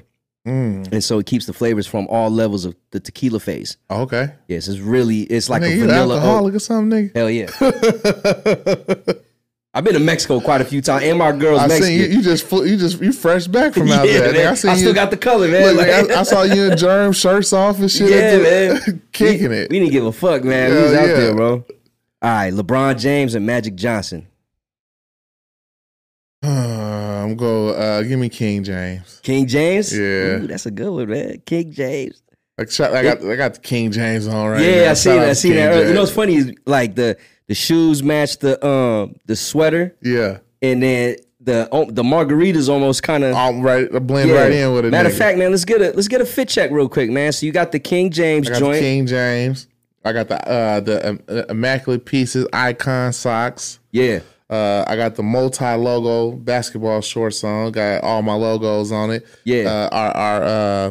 Our slogan is "In Pursuit of Perfection." Mm-hmm. Christ was the only man to walk the earth in full perfect form. Right. I feel like if you stay in pursuit of perfection, you'll always be your best self. Yeah, man. Deep. So, and then we got the King of Kings chenille embroidery patch with our classic logo on top. Yeah, that's dope, man. Yeah. With the King of Kings crown. Yeah. Couldn't forget that. And you blessed. Oh yeah.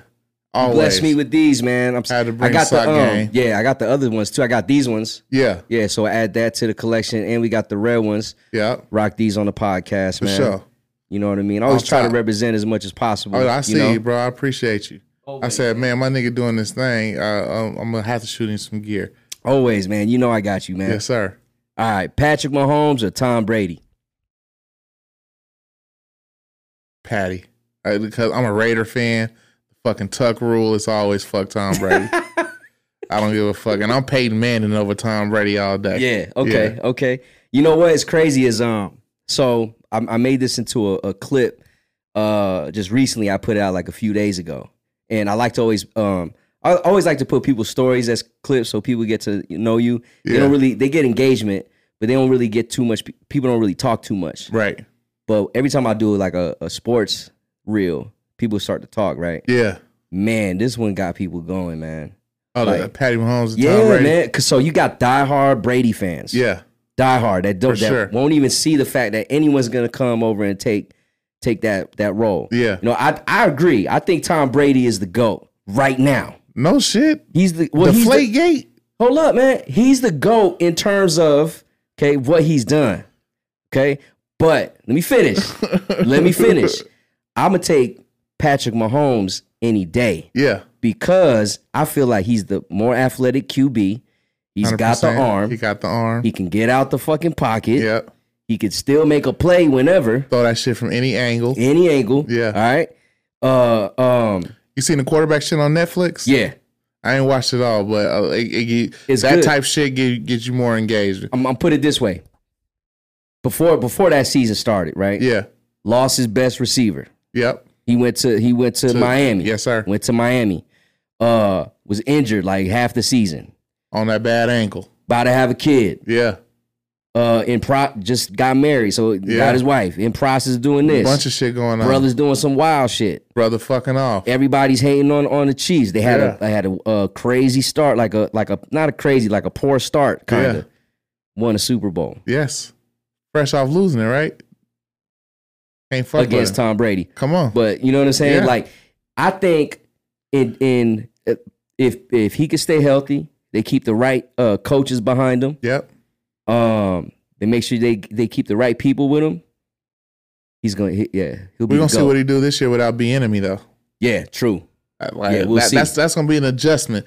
I don't feel like it's gonna affect his game, but and ultimately you feel like Andy Reid was in charge of the scheme, right? But you really don't know. Like Andy Reid get a lot of credit that I feel like outshines or overshadows B-Enemy, right? And that's why it was hard for him to get a head coaching job because motherfuckers know that Andy Reid's the offensive guru. Yeah. So now we're gonna see if there's any fucking fall off from B-Enemy being gone. But I don't take shit away from Patrick Mahomes. No, I don't take nothing from Patrick. You know, I used to be like, he's just like too fucking perfect, right? Like he got the perfect fucking lifestyle. He says the right things, but watching the fucking the little documentary shit to find out that him and his girl been together since they was like in high school, junior high type. They've been friends since junior high. Yeah, since high school. Been trying to get at her since then. Been trying to get at that thing.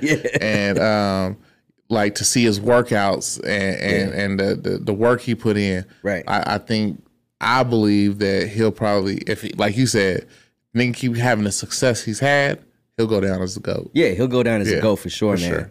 Even if he doesn't get to 7. Even without 7. Yeah. Right, because it's 7 is more about Belichick and the business side, the operations of football than it is about Tom. Yeah. The fact that he was able to still he was able to execute the plan gives him a lot of credence. Right. But like I say, I'm a Raider fan to the death. Right. But I feel like as far as a quarterback who could execute and think on his feet and just cerebral, it's Peyton Manning for me. Okay, got you. Peyton Manning was calling his own plays before it was cool to call your own plays. Yeah, he was nice, man. Like Brady was the nemesis because they had the organization. Right. But if a nigga, even with 7 rings, if we had a draft today, I'm taking Peyton over Tom Brady. And Peyton Manning was the Chiefs killer back in the day. Like the Chiefs, like could have been really great like they are right now, but I feel like he was always just knocking them off. Always knocking them down, man. I didn't know you. Well, actually, now I think about it, Yeah, you've been a Raiders fan even before they moved over here. Boy, since I was born, I came out the womb with a patch on my eye. Yeah. Man, so what do you think about the whole QB thing, man? As you guys got Jimmy G. I'm sick about it because I don't fuck with Garoppolo. So when I told you about Boobie grew up 5 houses away from a nigga. Yeah. Boobie was a Lakers fan. So and me and this nigga be in his backyard hooping, and he be screaming that he Magic, and so it was like, fuck the Lakers, nigga. I'm Jordan. Yeah. So that's why I was a Bulls fan because I got into Michael Jordan because I had to be his nemesis. Yeah. And the thing of Boobie was a 49ers fan coming up. Yeah, man, let's go. And so I hate the fucking Niners because I see that bullshit. I hate the fucking Niners because that nigga, they won Super Bowls after the Raiders. The Raiders won, the last Super Bowl we won was 83. Oh, that's right. Right? So as we coming up in elementary school and junior high and shit, Steve Young, Joe Montana doing the fucking thing. Yeah. Even Elvis Gerbach had a cool career until he went to the Chiefs and shit. Yeah. So it was always fuck the Niners because of Boobie. Yeah. And I ain't never got into because when I recognized that I was a Raider fan, they was in L.A., so it wasn't a Bay thing for me. Right. It was just fuck the Niners because that's Boobie team. Yeah. And it's like, it's always here I am. That. Nigga, 36 years later, fuck the Niners because that was Boobie T. Did you go to the game? The Niners-Raiders game? I didn't go to the Niners-Raiders game. No, last year I saw, I saw the Colts and the Raiders. Yeah. And I saw, when I was a kid, my pops took me to the L.A. Coliseum to see the Raiders and the Chargers. So I took him to see the Raiders and the Chargers here in Vegas. Nice, man. And we whooped that ass. I couldn't believe it. Yeah. Yeah, y'all did. Man. But man, I'm Carr all day though. I'm fuck Jimmy Garoppolo. Yeah, like Carr fan all day. Excuse me. Yeah, you know Carr's an ordained minister. Yeah, he was doing it out here. He was preaching out here. My partner Rasheem went to the same church as him, and he did this thing last year. He did a men's conference at Thomas and Mack Center, like a men's like praise worship conference. And I took my son, and he then came and preached at my church too. And Carr really about that. Yeah. And I just like that. That's my quarterback regardless. Yeah, I'm following a nigga with the Saints. Did you hear about John Gruden helping a nigga out? Yeah, he's their consultant. Nigga, he's over there in the Saints. Fuck the Raiders on their side. It's really fuck the Raiders. Yeah, that's like, what it is, yeah. And but Raiders play the Saints. Sorry, Carr. Yeah, you know. Fuck who that nation. You know, the Saints, man. In the NFC, man, I personally think they might make some noise this year. They got a pretty solid team, man. Yeah. And now they got a QB. And Carr can sling it. Yeah, they got a QB, man. So we'll see. We'll see how it goes, man. The season starts in like 2 weeks, 3 weeks. Can't wait. I can't wait. Matter of fact, we play on Sunday. Yeah. Preseason. This is my boy. Shout out my nigga Adam Plant Jr. Go do your thing, AP. Yeah. I can't wait to see it. Yeah, he just got drafted, right? Yeah, no, he was undrafted free agent. But that's right. But he's a Vegas nigga. Went to high school in Vegas. Went to UNLV. That's my son, best friend. That's my little nephew. Let's go get this shit, AP. Hey, man. I mean, good luck, but we're taking that. Take them niggas down. All right, Prime Mayweather or Prime Pacquiao? I got to go money. Quick story about money. Yeah. When I told you how my partner Cool, he was doing the rap thing with us. Cool. Shout out my nigga Head Mac. Head Mac is one of Mayweather's close friends, and that's my dog. Him and Cool went to high school together and shit. And the nigga brought Floyd to the studio one night with us when we was in there fucking around with beats because Floyd used to have a label called Filthy Rich Records. Yeah, I remember that. And I ain't never been no real producer. I just fucked around with the beats for a minute. Yeah. But this nigga came to the studio, and ever since that day, he's always like, oh, nigga, you make beats. I need you to make beats for my label. Like, come on, dog. Come to the studio and make some beats for us. I'm going to pay you this. I'm going to pay you that.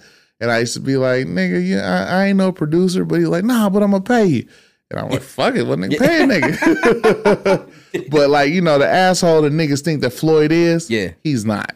Yeah, I mean, I got to say the same thing because I've told the story before. I met him when I was younger, walking into Guitar Center. He was walking out. Okay. And I was with my boy Mikey and his pops. Yeah. They're from New York, so you know they don't care. Like they see somebody, they saying what's up. So they're like, "What up, Floyd?" He sounded like Busta Rhymes. His pops, yeah. So like Floyd was just like chopping with us for about 15, 20 minutes, man. Just really taking his time. Yeah. So yeah, I feel that, man. Like you know, I wasn't a big fan of Floyd back then, like, you know, because as a Pacquiao fan, I really, you know, I got to go for my guy, man. For I really wanted him to win that 100%. Fight. So, and, you know, I'm running with the narrative, you know, he's not fighting people in their prime. That's why I had to say prime, because they, you know, they both weren't really. And when they fought, they weren't. They weren't. One of them. So it was like, you know. They really just cashed in. They just cashed in, man. So, like, you know, it was kind of disappointing, but at the same time, it's like, what can you do? You know, and then Pacquiao had this little excuse with the arm and shit. I'm like, man. But Floyd in his prime would knock a nigga out. True, yeah. And true. Prime Floyd had hands. Yeah. Like, it was more than just defense. Yeah. I seen what he did to, what's his name? What's his name? He beat his fucking brains. Which one? Ricky Hatton or Diego Corrales?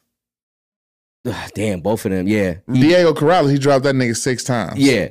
The other dude, he never went down. Oh man, why can't I think of his name right now? I think his wife killed him. I think his wife murdered him. Why can't I think of this dude's name? Oh man, what's his name? Arturo Gotti. He beat the fucking brains. He beat the fuck out of Arturo, bro. Arturo used to have a problem that he bled all the time anyway. Yeah, 100%. But Floyd, that was more than that. That's when I became a fan of Floyd. Yeah. And it slowly drifted away and shit, you know. But like I've been in a nigga crib before with the nigga head. The nigga head had a nigga off that Henny. Yeah. Nigga, that's when Jay Prince was fucking with him, was his agent or promoter. Yeah. The niggas had the illest game of a fucking table tennis, ping pong. Them niggas had the illest game of table tennis. I'm sitting in that motherfucker like just loaded though, nigga. After a minute, I started rocking back and forth. So man, let me get the fuck up out of here, dog. It's too much going on here. I feel you, man. So you went with Money, right? I went with Money. Tyson or George Foreman? I don't think. Yeah, the next couple of fights they never happened yet. Nah, so it's easy for me to say Iron Mike because when we was on the Martin Luther King Committee, he was like one of our sponsors. Okay, that's when he first got out of prison. The nigga we used to get out of school to go to nigga press conferences at the MGM. They used to let us get a pass to leave school. Go to his press conferences. He donated us $50,000. Nigga pull up. Oh, that's the first Bentley I ever seen in my life up close. Nigga had a mint green Bentley, cold as a motherfucker. Had a fucking sapphire blue Dodge Viper with the white stripe.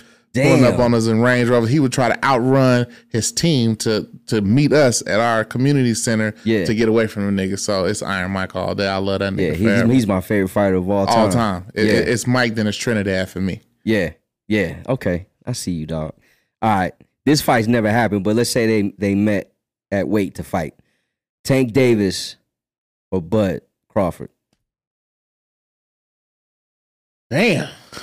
Bud just beat the brakes off my dog. Bro, that shit was embarrassing. So it's hard, but that nigga Tank, that left cold, hand man. On Tank. Yeah, he's cold. Yeah, man. We're going to have to take a shot for that one. Yeah, let's do it, man. Yeah. I want to see that fight. I know they're not in the same class, but. Yeah, buddy. It's almost unfair for Bud after that fight. Niggas didn't want to fight Bud before. They damn sure don't want to fight that nigga now. So you know me. I always just go for the underdog. I thought it was gonna be a closer fight. I had Spence. I went for Spence too. I had Spence, but when I talk about nigga a shocker, yeah. And I got it looked like Spence was like it looked like he didn't even train for that. He wasn't there, bro. That's what I mean. Unless Bud was just that fucking dominant. I got a partner that's Team Bud all day. Yeah. Yeah, Bud was looking nice, bro. Bud was looking unbeatable. Unbeatable. He looked ready for that shit. I respect the fact. Did you see the press conference before the fight? No, I didn't see it. So the press conference before the fight, like, you know, motherfuckers go act like they real enemies when it comes to boxing and shit because they're trying to sell the fight. Yeah, I appreciate the fact that these two niggas didn't do that. Yeah, I heard that it was it was pretty like chill. Yeah, it was chill. And a lot of respect from both sides. Yeah, even at the the pre-fight conference, Bud was just like, you know, they say that like niggas can't get black people can't get together. and have an event like this without the nonsense and the ignorance. So I'm just, you know, I'm trying to say for my family and for Bud and for Spence's family, you know, let's show these motherfuckers that we can really do this shit without the negativity, right, without the ignorance. And then niggas got in the crowd and got to wolfing that shit, and he was like, shut your bitch ass up, nigga. He said that? Hey, you sound like a female out there, nigga. You bitch ass nigga. And I'm like, that's different. That turned real fast, my nigga. That's different. Yeah, and then even after the fight, the appreciation show, because he was like, you know, ain't nobody want to fight Bud on that fucking level. And he just really told the nigga, like, nigga, if you wouldn't have made this happen, wasn't nobody going to do this shit. Right, right. But I felt that was super cool. It was like solid of that nigga. I used to tell my son coming up when he got into high school, nigga, if you ain't nothing else in this world, my nigga, be solid. Yeah, 100%, man. And that shit right there, solid as fuck. Yeah, because honestly, if you carry that type of mentality, bro, you'll reach a lot of lives, and your legacy will just be that, man. Yes, sir. And you know what I'm saying? That's what I was telling. I said, nigga, you want niggas' parents to say, yeah, that nigga Isaac is solid, like. Yeah.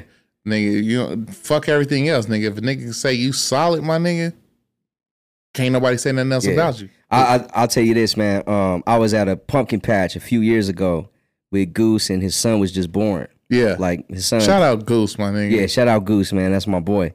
And B6. That's one of the. Now you say my 16. Shit is like that's one of my favorite logos ever, right there, my nigga. Hey man, this is a Vegas staple right here. That man. Shit. And when you gave me the history behind it, like nigga, I'm from Vegas and I didn't know that. Yeah, right. Yeah, that shit's cold. Yeah, he took it all the way back. Yeah, that shit's hard to the mob, man. Yeah, but I was at this pumpkin patch and Isaac came up to me.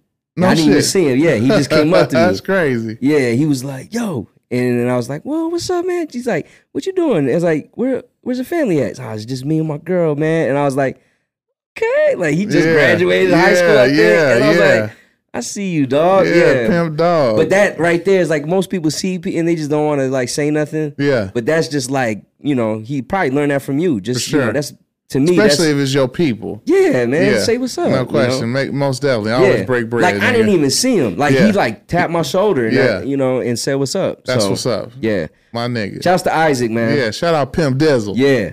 All right, here we go. We're going to music right now. This is a little bit before my time, but I want to see where you're going with it. DJ Quick or MC8. Quick is a like no disrespect to 8. Yeah, but E-I-H-T. May I continue? Yeah. You left out the G because the G ain't in you. That's all you gotta say. God, that's all you gotta say. Damn Quick. That's all you gotta say, man. That's all you gotta say, man. Because that was a crazy like people talk about rap beef. Yes, this shit was beyond rap beef. Because like Quick was a blood, right? Yep. And MCA was a Crip. And they were really tripping. Like that shit could have set off a lot of fucking violence. And they kept it music. Yeah, they kept it music. Yeah. Man. That shit was like 20 years. Yeah. Yeah. And they just recently said. Yeah, like 7 years ago. 7 years ago, I think it was. Maybe 10. Yeah. It's crazy. Yeah. That shit's crazy, bro. And then Quick, it was like Quick versus everybody though. Yes. Compton's Most Wanted. He was going to NWA. All of them. Yeah. Yes, I fuck with DJ Quick all day, and Quick to be, you know, such a gangster nigga. Yeah, he's so musical. Yeah, he is. Like he really about that music shit. Like I feel like Dre gets so much publicity because like the NWA shit, he Death Row split off when it got him the zone, but Quick is like at that same level. He's at the same level, man. Sonically, yeah. I think Quick is a legend. Yeah, this beef on a hip hop scale didn't even reach that same type of media as like Pac and Big, man. You know, but it was just as wild. Yeah, you know, it's crazy story. I go DJ Quick too, man. I actually opened up for DJ Quick. No shit. At the Brooklyn Bowl. Hell yeah. And I was so nervous because I'm like, damn, man. It's gonna be a lot of OGs in this spot. Yeah. A lot, and it was a sold out show. Right. A lot of OGs. Yeah. They was fucking with your boy. Yeah, absolutely. How could they not? They was fucking with your boy. How could they not? And then I remember I finished and I was like, what a great time. And we went to because Brooklyn Bowl always took care of your boy, man. So like they had me and Final at the top. I think it was Final with me that night.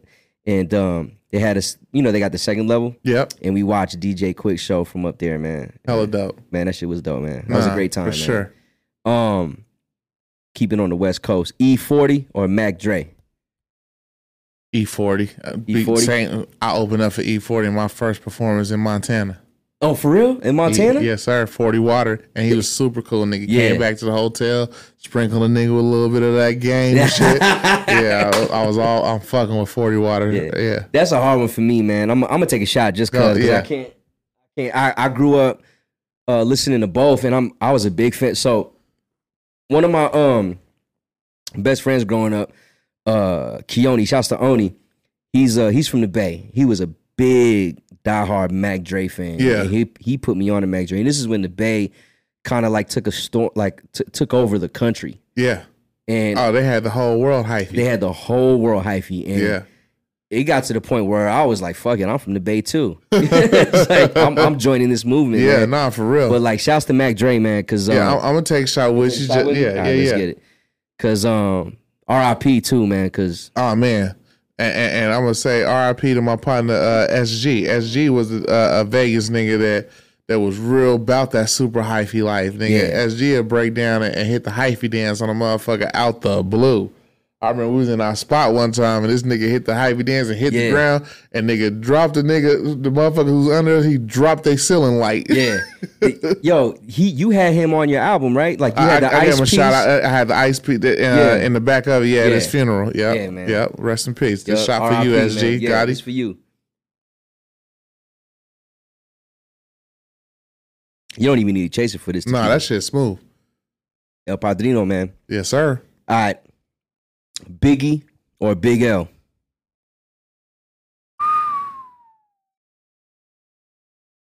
Let's go. and no disrespect to the notorious one, but that nigga Big L had some shit. He was just different, my nigga. Yeah, he was, man. He was so different. The thing about, so it's hard for me, but I'm a Big L fan. Fuck, man. I'm drinking to it. I can't even explain what I'm about to say, man. That nigga L, dog. He's the reason why. He's the reason why I even know how. I feel like I can go to New York and like I could be a New Yorker because of Big L. Yeah. Cause like he just like every song he had, he was just spitting game on life in Harlem, how it is, and I listened to his music so heavy, bro. Yeah, like his albums I think one or two, two albums he had. Two albums, and I just feel like every time I go to New York, I go to Harlem. That's what's up. I go to Harlem. I got to pay homage. Yeah, and I just walk the streets. I go to Lenox. Yeah, and I live in the culture. That bro. Nigga L, my nigga. Rest in peace to Big L. Rest in peace. Rest in peace to Notorious, man, yes, sir. All right. Nas or Tupac? Pac, easy. Pac's the greatest. And, like, Pac wasn't even the greatest, like, punchline, metaphorical-ass rapper. But, like, as far as his impact, like, what he really stood for outside of the shit you saw in the media. Yeah. Like there will never be anything that comes close to that. I agree, man. Like you seen the document Dear Mama?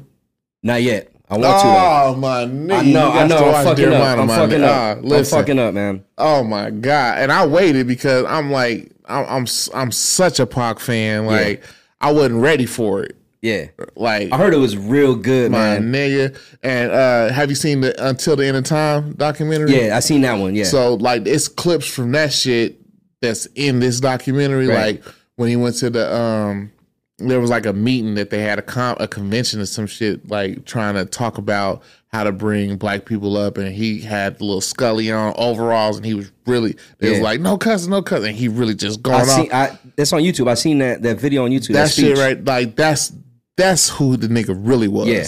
And when you have that in you, it ain't a rapper alive that can fuck with you because he really felt that shit. Yeah. The nigga was like loyal to a fault. Yeah. You feel me? And that's what took the nigga, and that's what made him act rambunctious and do the bullshit and the ignorant shit, because he, I gotta be loyal to these niggas because that's the code. Yeah. It ain't no niggas like that. Yeah. Definitely not anymore. Like, it's Pac, and then give me anybody. Like, then you can start your list. Yeah. Like, because he's in a different stratosphere. Like, I feel like, I say Hov is the greatest because he's done this rap shit better than anybody else. Yeah. Not as far as just on the mic, but the lifestyle, the business of a rapper, yeah, he's done it better than anybody. Yeah. Right? But I can't say that Hov is better than Nas. I fuck with you, dog. I can't say that. I fuck with you. Nas is my favorite rapper. You know what I'm saying? Because, like, especially now, this nigga's like, I put it on Facebook the other day, nigga, Nas is like Benjamin Buttons right now. Yeah, he's going back in time. Oh, nigga, working with Hit Boy. Boy, this nigga Hit Boy brought this shit out this nigga. and if we just go Ether still, I mean, if we go Blueprint Stillmatic, my nigga, it's like, that puts that shit to bed right there. Yeah. You know what I'm saying? There's going to be a lot of people, I might make this a clip, there'll be a lot of people, this is going to get people talking right here. Yeah, no, baby. It was a post on Facebook saying like for Stillmatic or love for Blueprint or some shit. My nigga, Blueprint was dope. Yeah. I tell niggas, I told my partner the other day, I used to think Hov was in the Illuminati because that shit dropped on 9/11. 9/11, it did. And I got this fucking album at midnight, right? And listened to that shit over and over and over. I didn't even know the towers dropped because I was so focused on the album.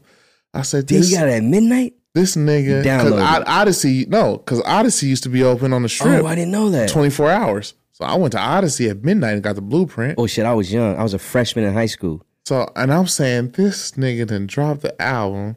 They told the nigga we finna take down the towers, drop the album, so niggas won't know what's going on.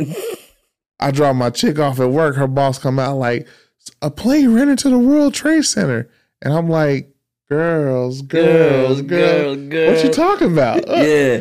Bro, that's a good album though, man. Blueprint's my favorite Jay-Z album. But that's Stillmatic, my nigga. And it ain't even the songs that niggas talk about that I feel like make that album. It's I think it's track 13, What Goes Around. Yeah. It's all poison. Yeah. Ecstasy, drugs, you say it's love, it is poison. Yeah. It ain't And I feel like Hov done changed it up and has learned how to be more socially conscious with his music, but he ain't made shit that can fuck with that.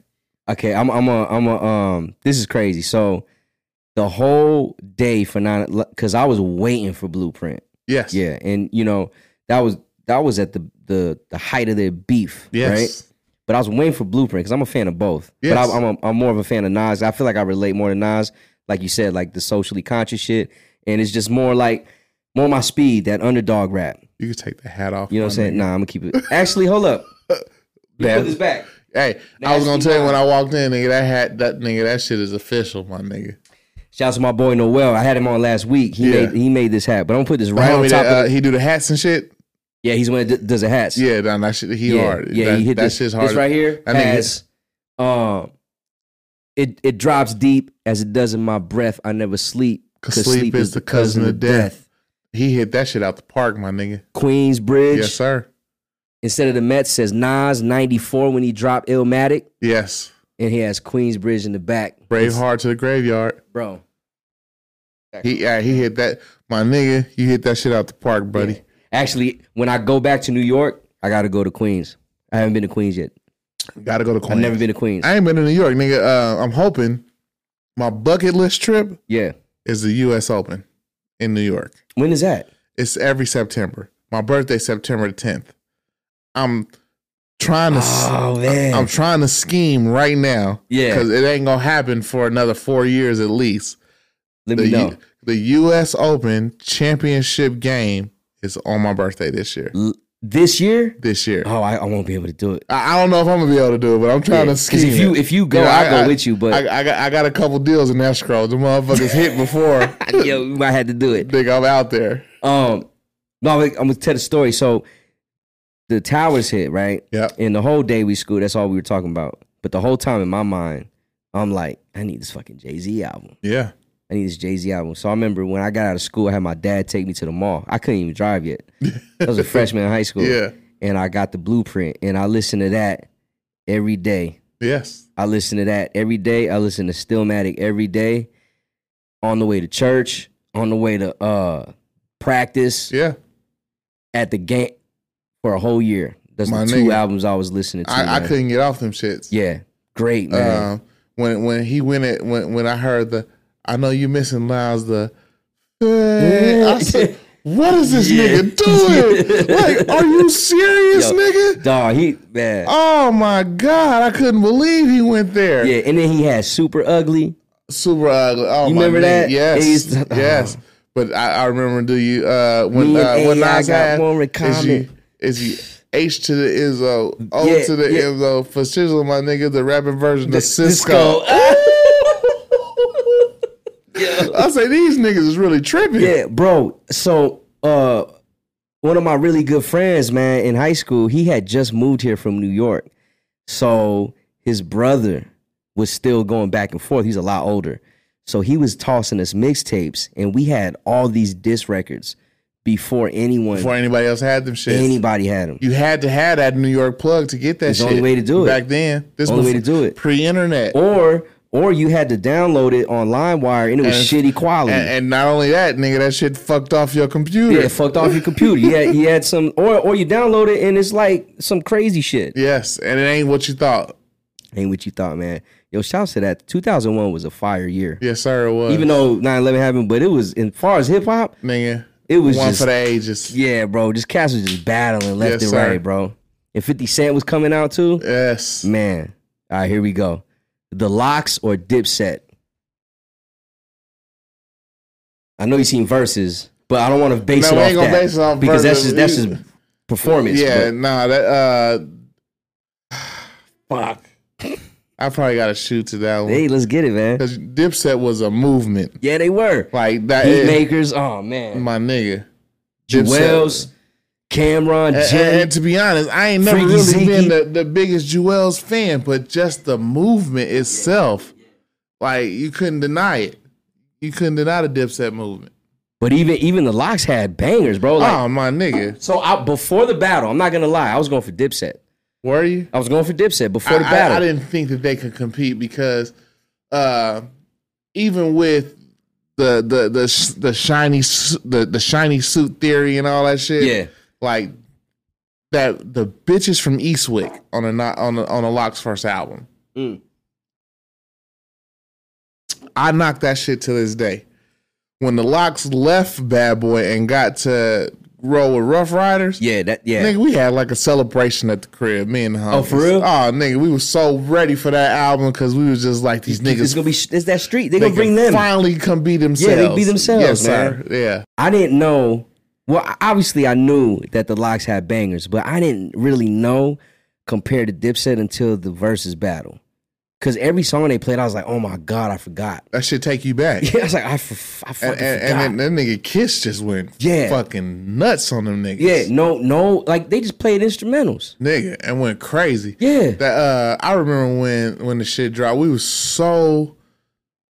anticipating that shit so much, nigga, that when they dropped that Wild Out, that was their first single off the shit.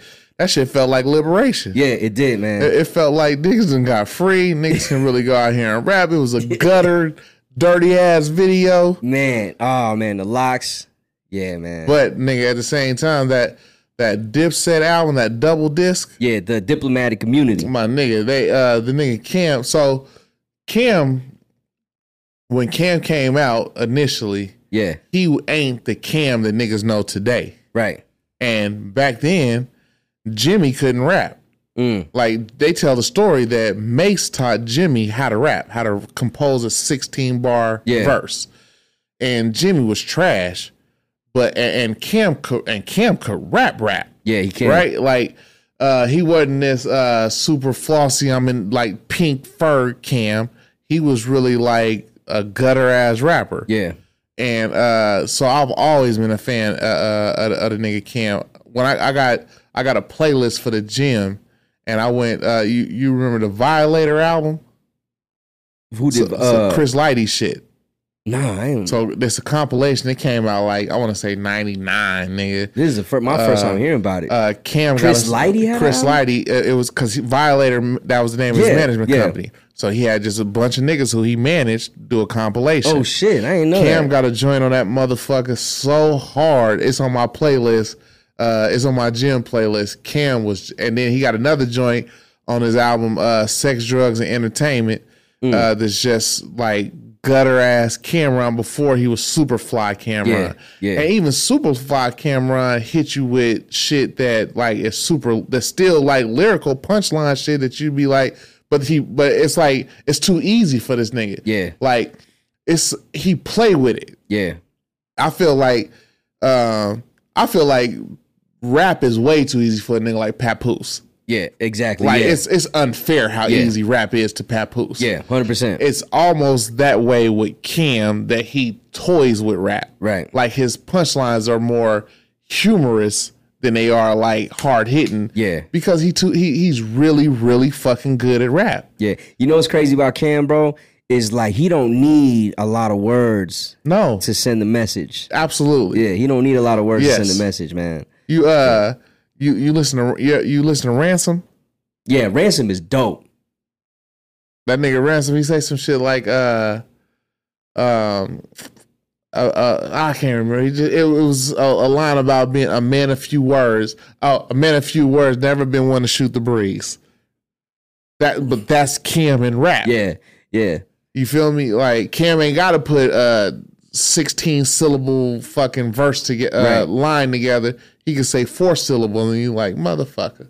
You know what's crazy about Ransom, bro? I feel like I hear him more on features than his own shit. Yeah. But I know he just dropped the album, which was dope. Crazy. Like, it was either this year, I think it was last year. But Ransom, every time I hear him on a record, or his own shit, it's like my ears automatically just, even if I'm talking to somebody, perk up. I'm just like, I'm hearing him off top. That nigga Ransom got bars, bro. Like when you say, like when rappers say I go bar for bar, no, Ransom goes bar for bar. Like he goes bar inside the bar. He don't waste words. He don't. He does not waste a fucking word. Like, not even the. No. Not even the. Bro. No.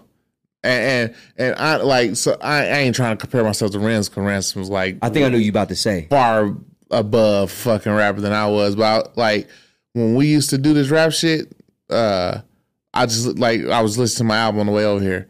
I didn't start one verse with the or I. I wouldn't do it. You know what's crazy? You know what's fucking crazy? You know what's fucking crazy, dog? Do you know what's fucking crazy? What's that? Do you know what's fucking crazy?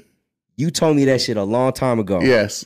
To this day. Yes. I never, ever started a bar or a verse with the or I. That's crazy, nigga. Crazy, dog. That's crazy. That's fucking wild. Me and the nigga, because like when I first started rapping, I wasn't like a great rapper. Like I was more like a nigga trying to be, I was still like super fly. I'm this pretty ass nigga that could knock your bitch. Yeah. But I'm cool with the metaphors and the similes, and I can do this shit, right? So like I was saying, the nigga Scotty made a nigga feel like I got, because he will do a verse with a nigga, and I'm like, I can't let this nigga shit on me on my own track. It's always like that. Like nah, but always like that. But, and I respected the nigga so much. Me and the nigga Rasheem, this is when I was hustling, so studio time wasn't shit. I met this white boy Justin Willman. He worked at One Vibe Studios. Yeah. I always wanted him to be my engineer. Me and I would go to a hip hop site. Yeah, buy an instrumental vinyl. Couple instrumentals. I take to the studio, have them rip the motherfuckers, bring them in, and I tell Shane, nigga, to get better at rap, we used to do some shit that's called rap till you sweat. Because Cannabis said that shit in the line in a song, like rap till you sweat. So I would say, nigga, all right, we finna put this instrumental on, nigga. You got 30 minutes to write your verse, and after you write your verse, you got 15 minutes to record it. Damn, dog. This is lyrical exercise. Exactly. Exactly. Lyrical exercise. That's exactly what that shit was, my nigga. And that's what made me a better rapper. Yo, that's crazy. Speaking of hip hop site, I'm gonna tell you something. Before I don't know if it was before I met you or after I met you. It might have been, it was before I met you. I went to Hip Hop Site and I bought, shout out to DJ Slim, by the way. Shout out to Slim, legend. Shout out to DJ Slim, by the way. My nigga, Slim P, Slim. And his son is DJing, bro. His Seven with DJ. The shit. Yo, nigga, Seven is with it. All right, yo, check this out. I just graduated high school. I moved out of my mom's house, right? Moved to my cousin's house. Just me and him. Turned my studio, turned my, this is before the other house before the hip hop spot. Yeah. Yeah. Yeah. So, I went to Hip Hop Site. You couldn't really find, like, the instrumentals online was like, there was two of them. It was like some looter shit or, you know, garbage, right? Yes. So I went to Hip Hop Site. I got Alchemist. I can't even remember what instrumental tape it was. The fact that, nigga, you got something, nigga, Hip Hop Site been closed 20 years down there at Alchemist. And that nigga, boy, I think it was the Infantry. That nigga Alchemist been holding down forever. Bro, Alchemist and J. Dilla's Donuts. I bought them 2 CDs because I went to the instrumental section. And I was like, bro, I got to get these, right? Yes, I bought both of them CDs. I ripped every instrument I fucked with. I ripped every single song from the CD. Yes. Loaded it up on Cubase. Yes. Made my first mixtape, City Stars, under the Easy Rock moniker. Easy Rock the City Star. Nigga, you say that shit on Stamped and Sealed. Yeah. On the intro. Yeah, nigga, dude, yes. Yeah. Bro, and I did, I was working at Adidas, and on my lunch break, and after I got off, I was waiting for my girl to pick me up at the time. I went upstairs to, you know, that food court at the thing, and I was at the Starbucks, and I'd sit right outside, right by the window so I could see the strip, and I'd write my verses. Bro. That's crazy. Yeah, so my first mixtape was Alchemist and J. Dilla, bro. That's super dope, nigga. Yeah. My first mixtapes, nigga, I had saw the movie Kill Bill. I'm a movie bum, nigga. Yeah. Like, I used to have like 500 DVDs when DVDs was the shit. Yeah, yeah. And Tarantino put out that Kill Bill shit, and I was like so tapped into that shit. I just named my mixtapes Kill Bill mixtape. Oh, that's right. I remember that. Yeah. And the shit had nothing to do with the movie. Yeah. But I just liked the fucking name. Yeah. And the nigga, we recorded that shit over. I think I recorded the first one at one vibe, and then this nigga, shout out, rest in peace, Cool Verge, my nigga. Mm. Cool Verge was like my best friend Antone. Rest in peace to Tone. Damn, it was his older brother. They was both. We was in the Cap League together. Cool Verge was like one of the first niggas that I knew that was a rapper. Like, I know that nigga, and he raps, and he's serious about it. He's recorded this nigga named Talbot Studio. Yeah. And so when I did Volume 2, I went to Talbot Studio and I recorded it there. And the first two, like my first 3 projects, I was garbage. Mm. Right? Mm. I remember Scotty told me, like, one of the homies said he heard your shit, and they say they use that shit to break weed down on. And that shit had me on fire, my nigga, because I didn't have delivery. Yeah. Like, my shit was always to have punchlines, but I didn't have delivery. Yeah. So hustling and having the package completely changed my, like, way to deliver the lyrics.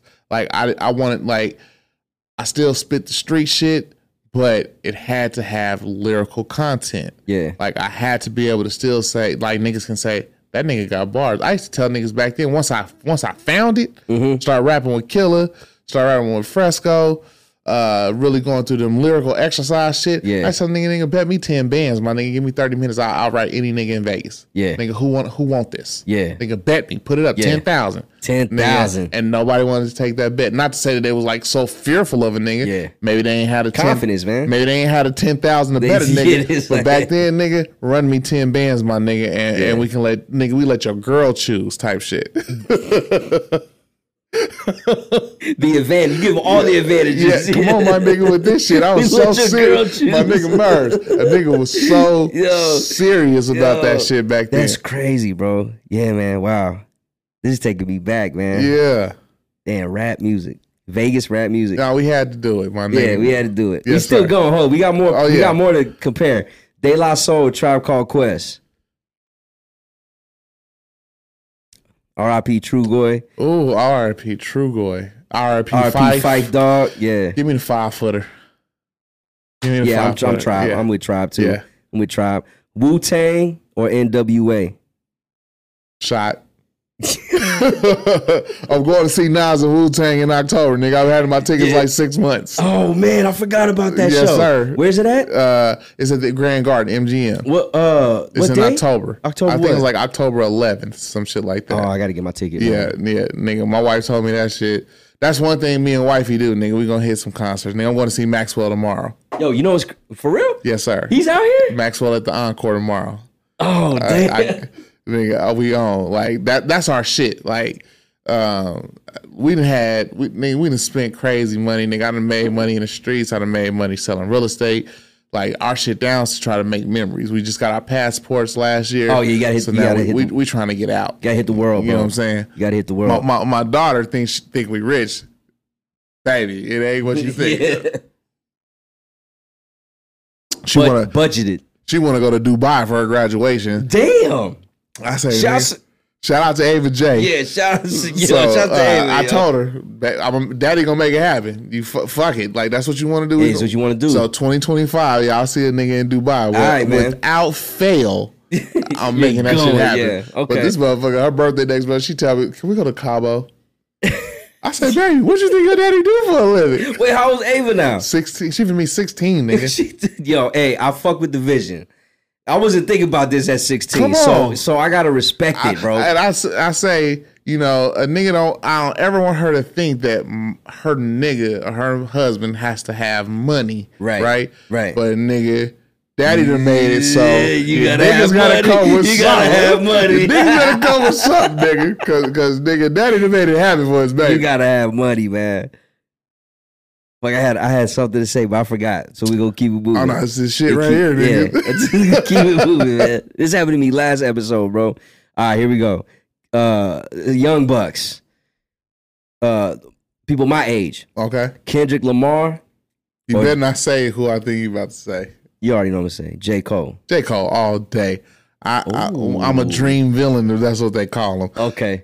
This is my thing. Yeah.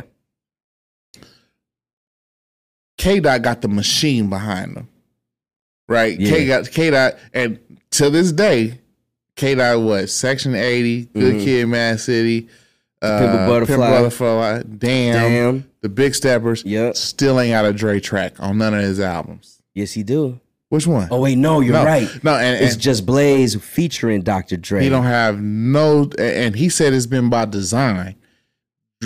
It's Dre's idea that he ain't got a Dre track on his album, right? But he got the Interscope machine behind him. Jimmy Iovine. This don't take away from none of his lyrical content, right? None of his beat selection. Like K-Dot is the fucking man. Mm-hmm. I think, like, as far as an artist, excuse me, and he makes great albums. Yeah. I think J. Cole's the better rapper, the better MC. Okay. Punchline, metaphor, I'm producing my shit. Fuck the fact that he even produces his own shit. But the punchlines and Cole is a person of the people. Okay. Like maybe I'll tell you one thing that I'm probably a little biased. Because when me and my road dog used to make these trips to Vallejo, we used to rent cars and it had satellite radio. Yeah. And I've never been an internet rap nigga. Like I couldn't listen to rap on the internet. Yeah. Still to this day. Like I can't just go search for a nigga music and look for it, download and shit like that. Right. So satellite radio, they said I heard the nigga Cole put out the song, Who Dat? Oh, yeah. And the way that nigga put them bars together, my road dog will tell you, he will attest to the fact that I said this when Wayne was the best rapper in the world. Yeah. I say, this nigga will be better than Lil Wayne. This nigga's gonna be the man. Off that one song, I said, this nigga is going to be the man. And he's be like, you can't say that. It's only one song. You can't say that. Especially Vegas cats. You can't tell Vegas cats that. Nigga, I can just listen to the way this nigga put these bars together. Yeah. Like, what'd he say? That nigga you been waiting for. Shit ain't been seen. What'd he say? Who that nigga you been waiting for? Shit was all bad just a week ago. Yeah. Robert was taking the fucking, I ain't hating no down nigga hot enough to fuck with one of Satan hoes. I say, this nigga here's crazy. Who is this nigga? So I gotta come clean. I love Kendrick Lamar. Yeah. Like, he's one of my favorite rappers. Oh, my nigga, I lost my voice at the Big Steppers concert. Yeah, same here. I was turned up, bro. Like, I don't even remember what happened that night. I'm gonna say this though. J. Cole, my first time being introduced to J. Cole's music, was the warm-up. Okay. And I listened to that by myself straight through. And I'm like, what the fuck? That nigga different. Who is this cat? And at the time, I wasn't really fucking with Kendrick because I couldn't get with his voice. A lot of niggas say that. I couldn't get with his voice. So I was sending J. Cole shit to all my homies. Yeah. And we was on a J. Cole run. We was pretty much on tour with him. Like, we went to LA to see his shows. We went to Arizona. Yeah. Vegas. Anywhere within the vicinity, J. Cole's performing, we went. He was there. Yeah. And I agree with you because J. Cole, the way that he strings his raps together, it's almost nostalgic. My nigga, how he does it. It sound like that old shit, right? It does, man. Another type of bar for bar, besides when he does like the corny rap lines, but he still tries to go bar. Like, there's no wasted bar. No. Normally, yeah. No. So, you saw that? Did you see the freestyle with LA Leakers? Yeah. Yeah. Listen, so the nigga went on tour when he did the Forest Hill Drives. Yeah. So, my son, he went to Norman and shit, so he was around rich friends and all that shit. His 100%. In high school, his girlfriend, her parents was rich. They had a couple. I ain't gonna say rich, but they made a bunch of money. Yeah. And we was real cool. Shit, I got a bag from one of the saying this is them. This is them, the same right? ones, yeah. So we was at their office and we found out he was going on a tour. So his girl's mom goes into her office and buys tickets to the concert. We tell him, we going to the concert? Nigga, I done bought like $70 tickets on way up and shit. They come back, we got the VIP tickets and we're taking Isaac and your daughter. We got them tickets too to sit with us in the VIP section. I say, okay, that's cool. It's all good, right? So the day of the concert, we go, we take Pim, we take Selena. They, I called Pops, hey, we here. He come out and get us. I got tickets with some of my other partners in the upper section. Yeah. He's like, nah, fuck that. Come down with me. He take me and my wife. We walk down. He get the first nigga $100 here. Hey, take us down to my seats. Get to the section where he's sitting. Yeah. He got the VIP section. Then he sent the nigga, hey, they coming with us. Shoot that nigga a couple hundred. So, nigga, I am in the very front row for this nigga to perform 2014 Forest Hills. Damn, and he had the crazy setup for that. Nigga, we was tour. At where was that? It was at the Aladdin. Well, not the Aladdin. Planet Hollywood. Planet Hollywood, yeah. My nigga, we in the very front row in a VIP section, and who comes in to the section next to us? Nobody but Floyd Money Mayweather. Oh man, in a section next to the nigga. Now, shout out my nigga Adam Plant, my son, best friend Adam Plant Jr. His dad used to be Floyd bodyguard. Oh, Adam Plant Sr. He come in, and I'm like, big bro, what's really good, nigga? I'm front row, nigga. One of my kids, they used to play on my football team because they had, so the front row is VIP section, but they had the floor, not floor seats, but it was standing room only on the floor right in front of the stage. Yeah. One of my kids from my football team, see a nigga, he come over, coach, what the fuck? This nigga performs the whole album front to back. Yeah. Nigga, a couple months prior to this, when we drive into LA, I'm with my auntie, and I put on Jay-Z. I put on J. Cole. She don't really listen to rap shit. Yeah. But I put on Love Yours. I love that record, man. And she just like, I love that record, bro. Vibing, right? This is my auntie. we was raised in the same house because we lived with my grandma while she lived there, right? Mm-hmm. We come back, we get in a car accident, in a 15-passenger van flip over, roll. She passed away in an accident. Oh, damn. My nigga. This nigga performed Love Yours with a nigga sitting in front row. I just sat down and cried. Because she was like so, and like, nigga, I'm talking about cried like a fucking baby. My wife is like, nigga, what is wrong with you? Yo, I feel that. And I'm like, bro. Nigga, this Sheila, I let TT Sheila hear this shit, nigga. Oh my God. I'm in the front row and I am fucking balling, nigga. I can't control it. Hold up. Who? My auntie Sheila. No way. My nigga. And I was driving. It was raining, nigga. I drove back from LA the whole time. Nigga, we chilling. Like, I was raised in the house with her. Yeah. So the whole time. And like, so everybody know my wife is Mexican. Yeah. If you don't know, like, it's a little different with blacks and Mexicans because we both minorities. Yeah. This, like, it's a strange dichotomy because like blacks feel like Mexicans think that they better because they can assimilate in society better. Mexicans feel like all they hear is the negative shit about blacks. So, oh my God, what the fuck? So when I got with her, my family was kind of like, you with a Mexican girl? Like, I don't know, what the fuck? Mm-hmm. But my auntie Sheila was like, held it down. Fuck these niggas. Jermaine, that's your girl. Yeah. I love her. Nigga, we had on my baby shower at her house. She helped put the shit together. She loved my wife unconditionally. Yeah. Like, that was her nigga. Like, my wife was like, nigga, I fuck with, even when the real estate market crashed and my auntie knew that I was hustling and shit was right, she used to tell my wife, like, you gotta let that nigga go to, nigga, y'all got $10,000 in bills every month. Yeah. You gotta let that nigga go do what he gotta do to get that couple dollars.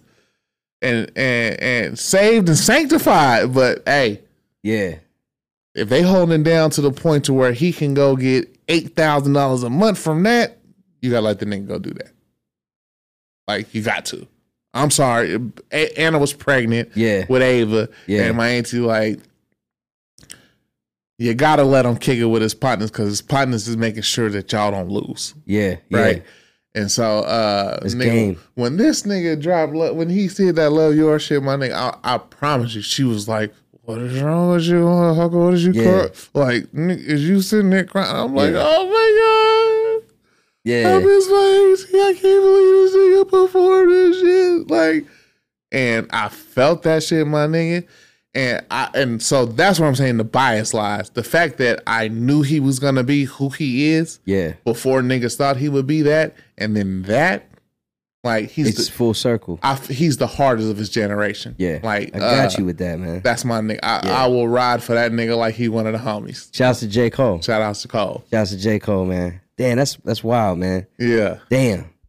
What a hell of a story, bro. That's crazy. Yeah, it is, man. Damn, bro. Yo, all right. Let's keep it going. Lauryn Hill or Erykah Badu? I'm L Boogie, y'all. Yeah. Even with the one album. Yeah, we saw L when Anna was pregnant with Ava. And she came to the Red Rock and performed. Yeah. Was she late? As a motherfucker. You know, she gotta be L Boogie. Would have been right. She'd have been on time. I waited 2 hours for at House of Blues, man. Hey. It was fire when she came on. That motherfucker, she got that. Yeah, yeah, she do, man. She's fire. Pharrell or Kanye?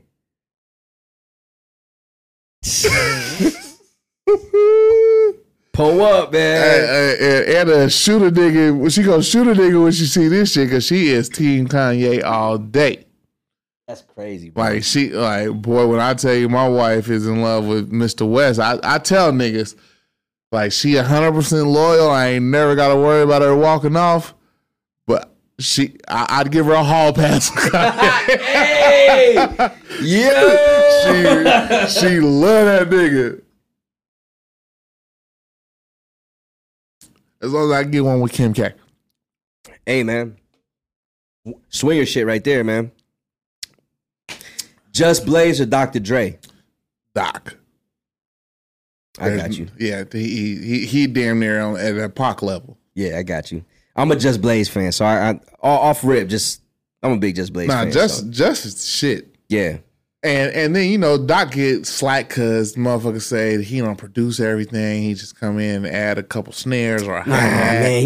Man, he got his bass dude, Mike Elizondo. But nigga, that shit right there is... Niggas is just recently saying that 2001 is like sonically the best album ever. Just now? Just now. Let me tell you something. Every single album that I drop, I listen to the Chronic. Yeah. And I try to like get the levels the same, but obviously it's not the same album, so it's like hard to do it.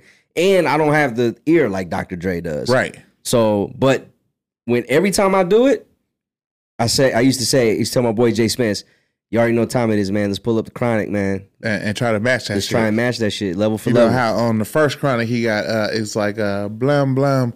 Blum till they fall. Listen to the sounds of my nigga, you know, and Dr. Dre, you know, a non-shot. And then go straight from that to G Thing. Yeah. I got two songs on my album. The one song's called Immaculate, and the next one's So Cool. Yeah. I say, I need that, how they butt up to against each other. It's coming in. Yeah. Yeah, so I need Immaculate. So it's like, it's Immaculate, baby. Come and fuck with it, Doom, doom, doom. Yeah. That's my ode to Dr. Dre right there. Yo, funny story, man. I just moved to Vegas from VA. Yeah. And I was in orchestra. Took my first trip. We had like a festival in Disneyland, whatever. And the only CD I had was Nostradamus. Because it was, my uncle had it for whatever reason. My cousin Chris's dad had it. Yeah. Like, what the fuck? This is the only... Chris had got so crazy with the beats. Nigga. Yeah, man. He's nasty with it, bro. That nigga Chris, I remember when he first started making beats, and then all of a sudden, this nigga is like the beat meister. Yeah, he's a genius, bro. He's literally a genius when it comes to just making dope shit. That nigga Chris. He understands it. Yeah. And so he had a Nostradamus album, and I've been listening to this shit every day, because that's the only rap shit around, right? Yeah. And we're on the bus on the way, and one of the homies behind me, some white dude, was like, "Yo, what you listening to?" Like, "Oh, just Nas album." He's like, "Oh, you want to switch? You want to trade? I got the Chronic." I was like, "All right, cool." So we switched. I ain't never give it back. Never. I can understand. I ain't never give it back. I would say Nostradamus is probably the lower tier of Nas's album, right? It's at the bottom. But I remember the nigga Dre came home from Atlanta over the summer one year. Yeah. Or for Christmas or some shit. You remember the song Project Windows? Yeah. Yeah, of course. He had the version before he added Ronald Isley. What? Nigga. And like, when he dropped the album and he had Ronald Isley on that shit, nigga, we damn near wanted to throw up. Like, nigga, this is not that. Bro, let me tell you something about Project Window. Because, again, I moved to Vegas, bro. I had no friends. Yeah. So when I listened to Project Window, I literally would go to my window in Henderson. And look out. And I would play that song, bro, and just imagine everything, right? Just everything. Yeah. And I wrote a version of Project Window when I was younger. No shit. My own version, yeah. Yeah.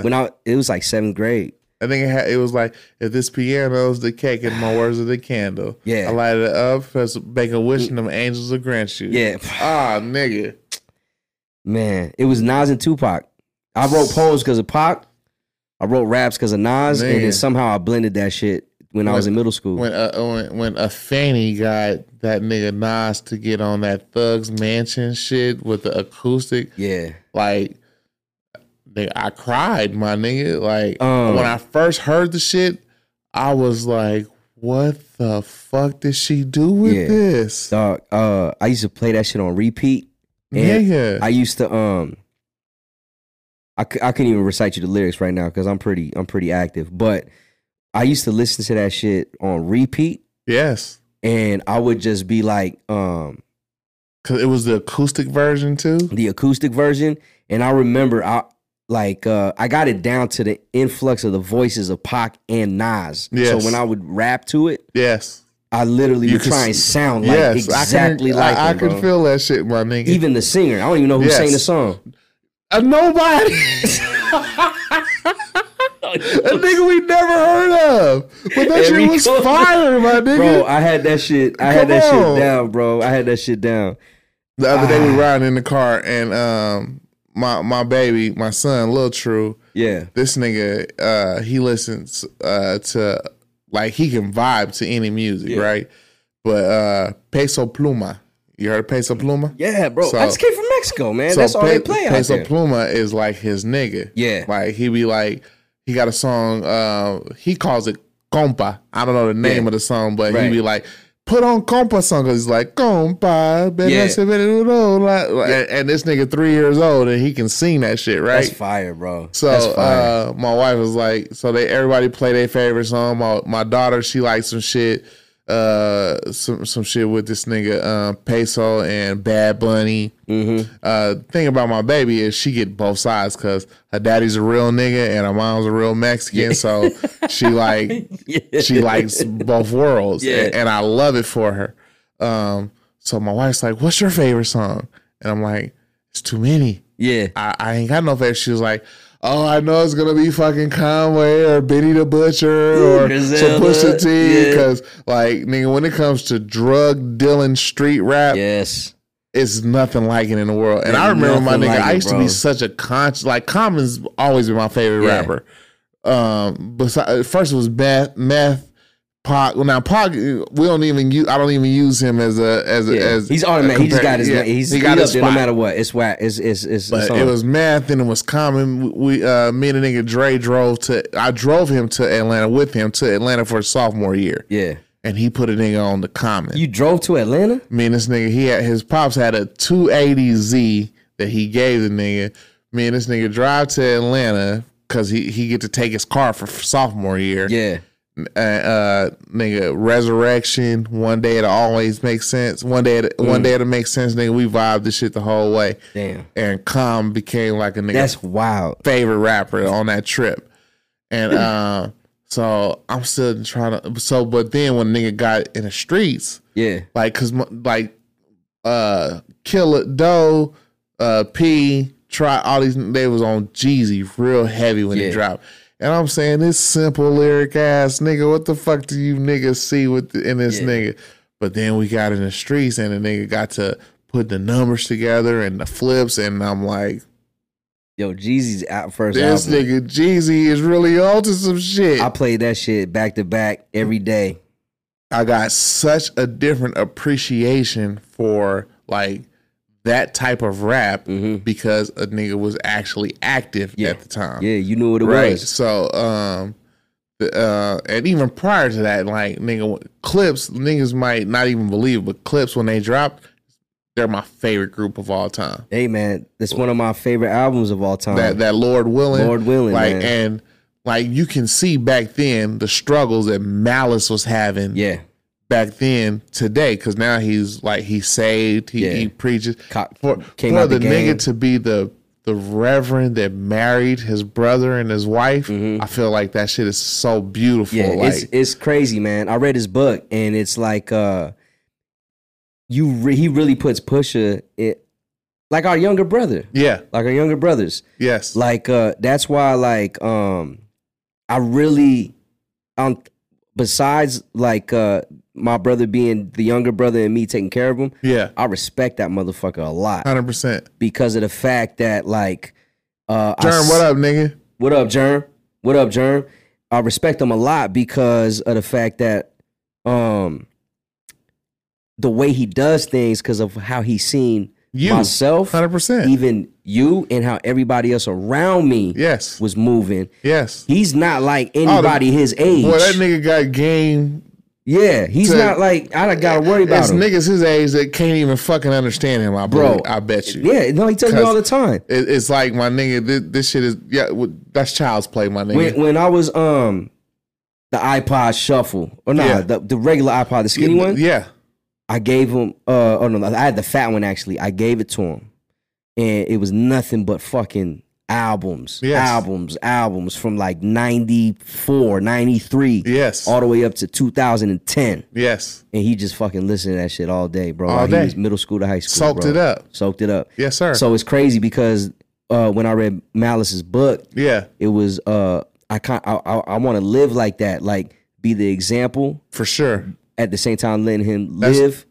That's where I'm at, like right now with Pimp, like as my son.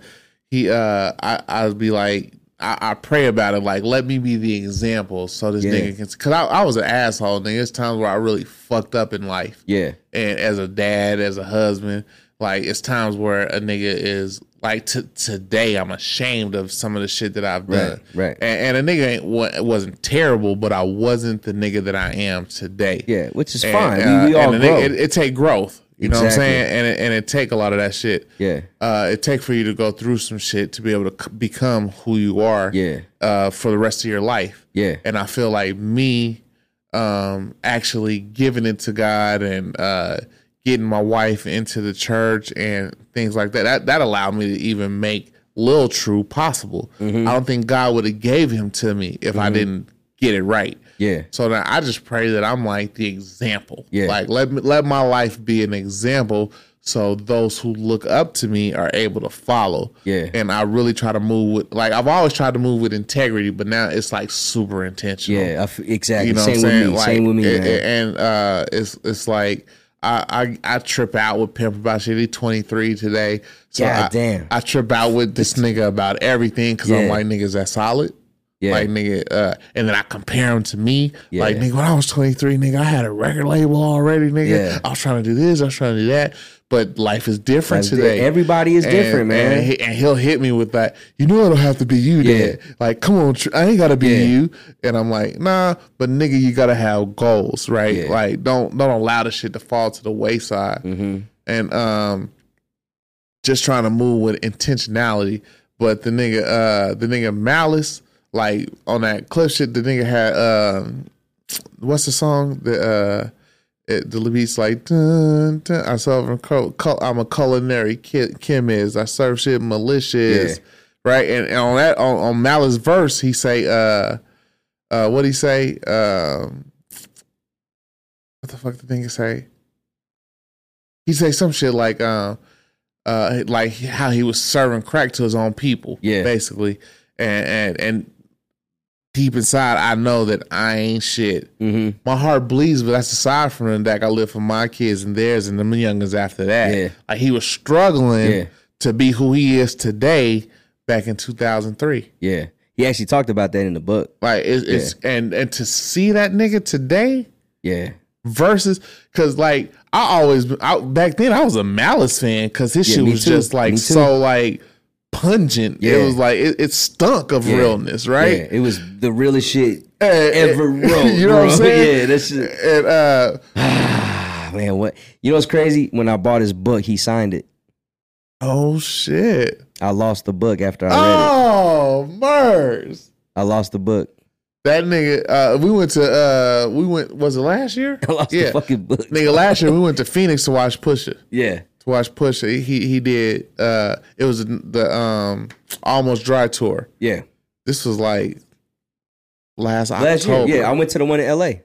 This nigga is still touring today. Almost Dry. Yeah, like it's his second. It's like his third leg. I don't feel like he get his credibility, my nigga. Bro, Pusha is one of my. He's in my top 5. Like that nigga is so. Crazy. And that's Virginia Beach to the core, bro. Nigga, and for him, nigga, he made his own genre. Yeah. Nigga, this is luxury street rap. Yeah. You know what's crazy? Same in the book. So I read the book, and Malice explained where they used to sell dope. Yeah. Me and my dad used to go play basketball over there. No shit. He used to take me to play basketball over there. I had no idea. VA, my nigga. No idea, dog. No idea. I was like, yes. Bro, I was so young. I had no idea. That's crazy. Yeah, I had no idea none of this shit was going down. My pops used to take me to play basketball at that park, bro. Who was I telling this shit to earlier? That nigga, because, you know, wifey, she Instagram. Like, nigga, she can sit and scroll Instagram all day. Yeah. She started following Push Wife. Oh, yeah, yeah. They've been together for a minute. My nigga. Yeah. And, like, I put her on to this dope dealing rap, mm-hmm. right? And this street rap shit. She always been her pop music her whole life, but yeah. like to just say like, how can you listen to such street rap? But nigga, Kanye West is her nigga forever. Yeah. And then for him to sign Push, she's yeah. like, oh my God, do you see this shit? Because like this nigga Push bought like a diamond necklace for his wife, like nigga with yeah. crazy different stones yeah. in a necklace. And she's like in love with this nigga. Yeah. And I'm like, see, that's that dope buddy, baby. We yeah, hey, Push, I'm going to tell you something about Push, man, that I really respect, man. He stays out the light. He's about the craft. He's about himself. He's yes. about his family. That's it. And that's it, man. And fashion. And fashion. Hey. That's it, bro. And he can get down. Like when people talk shit, he can get down. If the nigga ever chooses to fucking go there, Jim Jones can forget it. Oh, bro, man, I'm not even. That's not even. I know what you're talking about. Jim, that shit ain't even. He's not even gonna go there. Why? And there's no reason to. You heard Travis new shit? Yeah, it's now. I ain't gonna say it's that because I ain't the Travis fan. Yeah. I feel like this is his best work. See, I like Astroworld. I like Astroworld. So I could never get into this nigga Travis. Like road trips is the best time for me to listen to music. Yeah. I tried Rodeo. I tried fucking what's that shit? Birds in a Trap. Yeah. I tried Astroworld. I put on this new shit and I'm immediately like this nigga because he's rapping. I'm not a sing-song yeah. rapper type nigga that don't do it for me. And this nigga kind of let go of that singy shit yeah. and actually went and rapped. See, I went reverse. I like him in that lane because that's his lane. I dig so it. So then now, and when he went into this one and it mixed it with like some almost like rock and roll rap, almost like how Wayne did that shit. My nigga, right? It sounds. I put it on Facebook. It kind of sounds. It sounds very Yeezy-esque. Oh yeah, it does. He even has that one song. I think it's track 4. That you it's think the same Jesus. Drum pattern almost. Yeah, 100%. You know what? But it's slowly growing on me. There's definitely about 3 or 4 songs I could listen to. I could probably break it down and cut some songs out, and it could be a dope album to me. I fuck with it. You know what I'm saying? I gotta listen to it more, and I'm one of them dudes, man. That it takes a while to grow on you. Yeah, but I respect music so much that eventually I'm going to understand the process. Yes. You know what I mean? I get it for sure. Yeah, so that's how I look at that. I got to listen to it more though, but nah. You know. I drove from Utah to Vegas listening to Birds in the Trap, and yeah, it didn't work out for you. He almost drove back to Utah. One of the homies told me like, "Well, I just like his I like his vocal production." I said, nigga, we is not talking vocal production for a nigga's rap style. Yeah. But then later on, I'm like, his vocal production's pretty dope. Well, Astroworld, it got more cleaned up. Yeah. Cleaned up. You know what I mean? No, I fuck with it. Yeah.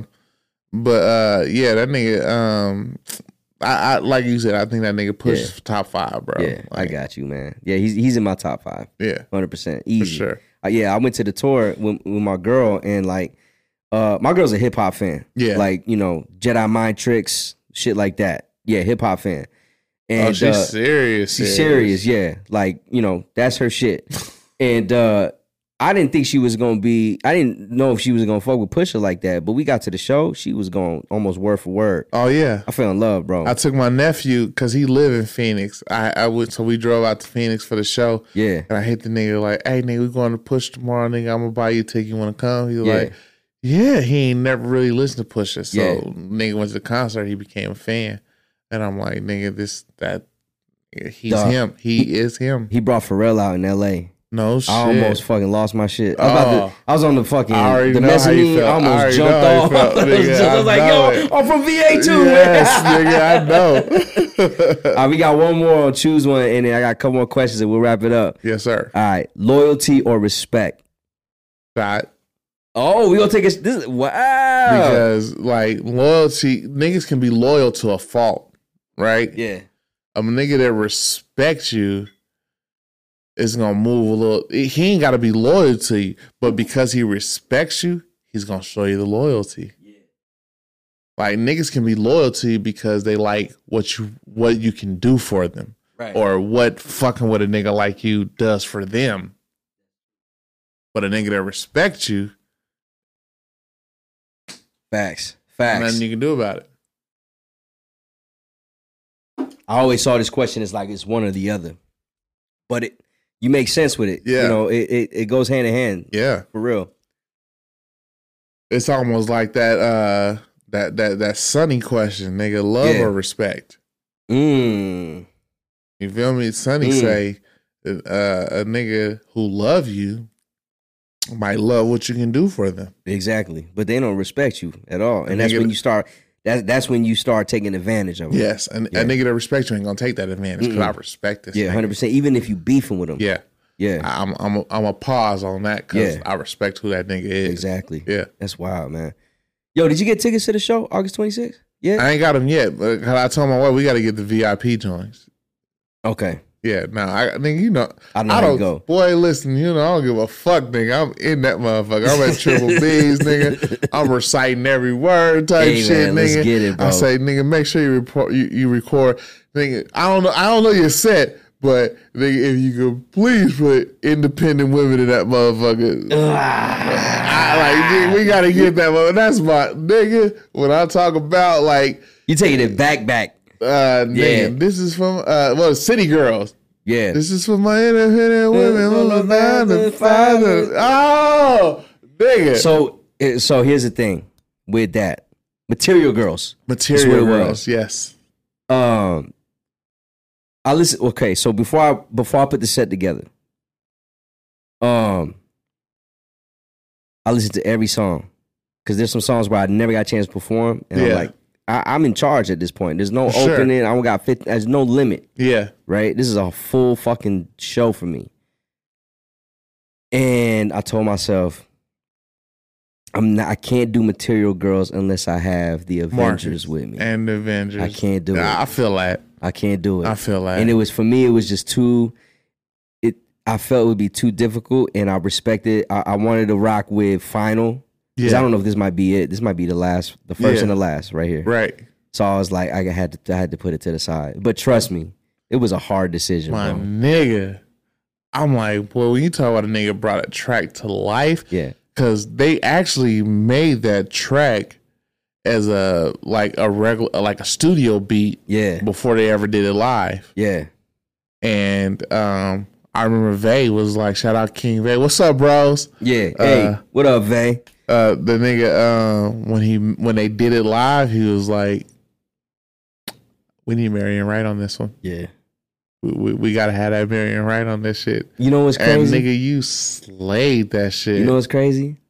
I just got fired from my job. No shit. I had got just fired from my job, and Vay gave me the record maybe a week or two before, and I think I hit him up, or he hit me up. Was like, "Yo, we gonna be at the Palms." Yes. Yeah, we're going to be at the Palms. And if you're ready, you ready. And I wasn't ready at the time. I just got fired from my job. So I was at my boy Mook's house. And shout out Mook. Hey, that's my... When I tell you, like, sorry, but I don't mean to cut you off. No, you good, you good. When I tell you that a nigga has a squad of niggas that's been down with him since day one. Yeah. This nigga right here. And they still rocking with me. They put the show together. When I talk about squad, like, the only reason this nigga ain't sold 1 million records is because it just hasn't been God's will for him. That's it. That's it. Nigga, Moog, Goose, Chris. All them motherfuckers, man. Nigga, like, Jay, this brother. This nigga has a team of niggas that are willing to go the distance for him in all things. And I'm trying to pay that back. I tell the nigga, when a nigga graduated from Miami, I was like, this nigga really does everything that he wants to do. Like, who do you know that fucking sets a goal and achieves every one of them? Like, this nigga right here. Like, I'm seriously, like, respect, no man, gas. Respect. Like, this nigga, I texted him more than likely, or put it on the comment on his post and said, if achieving goals was a person, it's this nigga right here. And he has the team, and he has the support, And like this is a group of niggas who I've seen grow from 18 years old to grown ass men that have children and raise families that really stick to the code. Like, respect, there's nothing that can come. Like, I envy that, but I don't, because envy's a sin, right? So but I love it more than anything. Respect, man. Nigga, I love that shit. Mook know he my nigga. Mook got a baby girl. I've been seeing this baby girl grow over Instagram and all that shit. My nigga, that shit's crazy, my nigga. Yeah, I love to see it. Mook know he my nigga forever. I gotta say, man, I've been blessed, bro. 100%, bro. And I almost feel bad sometimes because they supported me so much, and I was grinding, bro. Yes. That to this day, man, I'm trying so hard to pay all that shit back, bro. Nah, my nigga, you know what I'm saying? You living in purpose pays it back for all of them. Yeah. It pays it back for me, my nigga. Yeah. Like I ain't always on the scene, all right, always fucking with you, but nigga, when you probably have no bigger supporter than your boy right here. Yeah, like, 100%, man. He was always here, bro. This, like, I am 100% supportive, and I'll be like inspired. My nigga, I just sent my application in to go back to school. I'm like, this nigga just walked in Miami. Like, I'm going to get my bachelor's. Like, I think I just put my application in yesterday. Nigga, I'm finna go back and get this shit. Like, I ain't fucking around. I say, like, let's go, man. My nigga, fuck right, it. And Anna, because Anna seen it first. She's like, did you see Marion? And I'm like, what'd he do? This nigga just graduated from my. I said, what the fuck? This nigga graduated from where? Oh, nigga, I'm old. This nigga is old. I'm so like niggas. I heard a clip. I don't know if you played, if you posted it or not. It was a clip from Black Gold where the niggas came and interviewed me. They interviewed me at the park. Yeah, and I'm like this nigga, like Marion. This nigga's a nigga, not because he's trying to be a nigga, but he's just a nigga. Like, this is who he is. Yeah, and I'm like, damn, I'm so happy for, like, this nigga's really like my little brother. Man, respect. Because my little brother then left, and if it wasn't for my little brother, I wouldn't even know you. We wouldn't even know each other, man. And like, so none of this would have happened, come bro. Come on, my like, nigga. When I really think about this shit, none of this shit wouldn't have happened if it wasn't for DeJuan, bro. Architect, my nigga. It's crazy, man. Because every February, bro, I go to Woodland. Yeah. And I pay my respects, bro. That's what's up, my nigga. Because I know there was a time where I wasn't seeing him at all. There was years where it was, I wouldn't contact none of that. And, it's just how life is sometimes. It happens, my nigga. Yeah. It happens. Like, I think about times where I wasn't in contact with this nigga, but because, like, he would be in and out of the hospital, and I'd be like, oh, this nigga, he'll be out tomorrow. This is, you get used to it, man. It's one of them episodes. Crazy. He having a little crisis with his sickle cell. Quick story, my nigga. We had a little trap spot, right? Yeah. And this nigga was over in the spot with us, and I knew for sure our spot was gonna get hit that day. Oh, word. Because some shit had happened the night before. So I tell the homies, nigga, we getting hit tomorrow. Yeah. And I still go anyway. I take all the work, and I put it at this chick apartment across the way. Yeah. And I took all the bread, put it in her apartment, and I'm like, we finna get hit today. But I still say, fuck it. And Don Juan come through. It's me, Don Juan, and the homie Gucci. We sit in an apartment. A nigga come knock on the door. We do whatever. He leave. When I open the door, I see the gang unit swooping in. Ooh. God damn, I told you niggas it was coming today. Yeah. So I took the money I had in the apartment, I put it into some jean pocket, and I threw all the clothes in the dryer. So when they come in, they knock on the door. I'm telling them, oh, you can't come in. Oh, we got this, we got that. You can't come in. We heard domestic violence at this apartment. Oh, ain't no domestic. Ain't no girls live here. Yeah. Whatever. So we open the door. The niggas come in and draw down on us. I wake the nigga Gucci up. It's me, him, and Don Juan. They sit us on the couch in the living room. I'm thinking to myself, nigga, Big Mama's gonna kill me because I got this nigga over here with this bullshit. Yeah. Fuck the police, fuck jail, fuck anything you Big niggas can Mama. Do. Big Mama gonna shoot a nigga behind your bar bed at this motherfucker, right? So they put us in handcuffs. They put us out on the porch and shit. but at this time he already had a little port in his chest because he was getting so many transfusions. Yeah. So I tell this nigga, me, him, and, so we was all raised in church. So nigga, we out on the patio, and this nigga Don Juan starts singing gospel songs on the patio. I say, nigga, just like so we going, so me and nigga Gucci, we join in with the nigga. So I tell him, he's like, hey, that nigga, you can't go to jail. Yeah. Tell him you having a crisis. So he just like, oh, he moaning, oh, nigga, mom. I think he told me about this story, dog. So bad. And so I'm telling him, oh, you got to call an ambulance. My brother got sickle cell. You got to take him to. And he's like, I'm not doing anything. I'm like, listen, nigga, I don't give a fuck what your feelings are towards me, nigga. Fuck you. Fuck your little $50,000 a year job, bitch. I make $150,000 a year. Yeah. I live here in Summerlin. I'm being just as obnoxious as possible. But nigga, you taking my brother to the hospital. Yeah. Yeah. 100%. He said, if I'm going to charge him with everything I charge you with, whatever, nigga. Get this nigga out of here. Because I'm just thinking, this nigga cannot go to jail. Like, nigga, my grandma is going to kill a nigga. 100%, yo. So, nigga, they call an ambulance. They take the nigga to the hospital. They take me and Gucci to jail. We get in the holding tank. They trying to interview us. Yeah. They tell the nigga Gucci.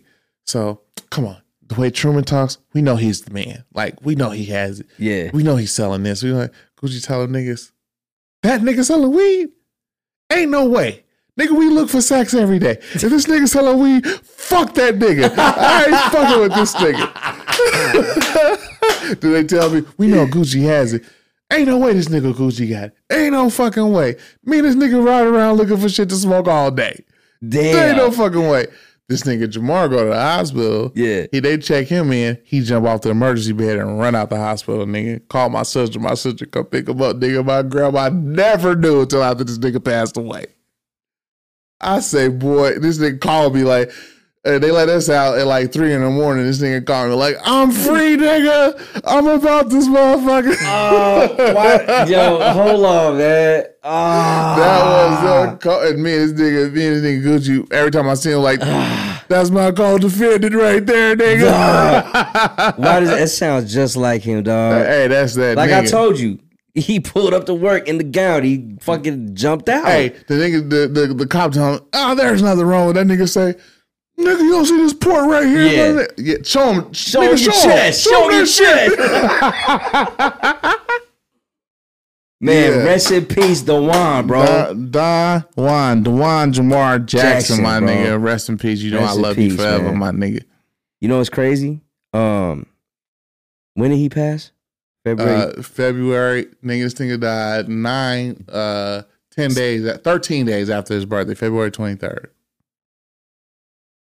You know what day my brother was born? The same day as Don Juan. Wow. February 10th. No shit. Yeah. Oh, nigga. Yeah. That's wild as you want to talk about divine shit, bro? Hey, there's no coincidences and there's no mistakes. This is supposed to happen, bro. There's no accidents. This is supposed to happen, bro. It's supposed to be, bro. Yeah. Yeah. It's supposed to be, man. For sure. Whew. Man, look. Man, we've been going for a minute. Which I have no problems with. I mean, we go forever with this shit. We can go forever. Yeah. But I want to ask you a couple more questions before we head out of here. Let's do it. All right? 3 people you have dinner with, dead or alive. Don Juan. I knew that was one for sure. Pac. That's off top. That's going to be amazing.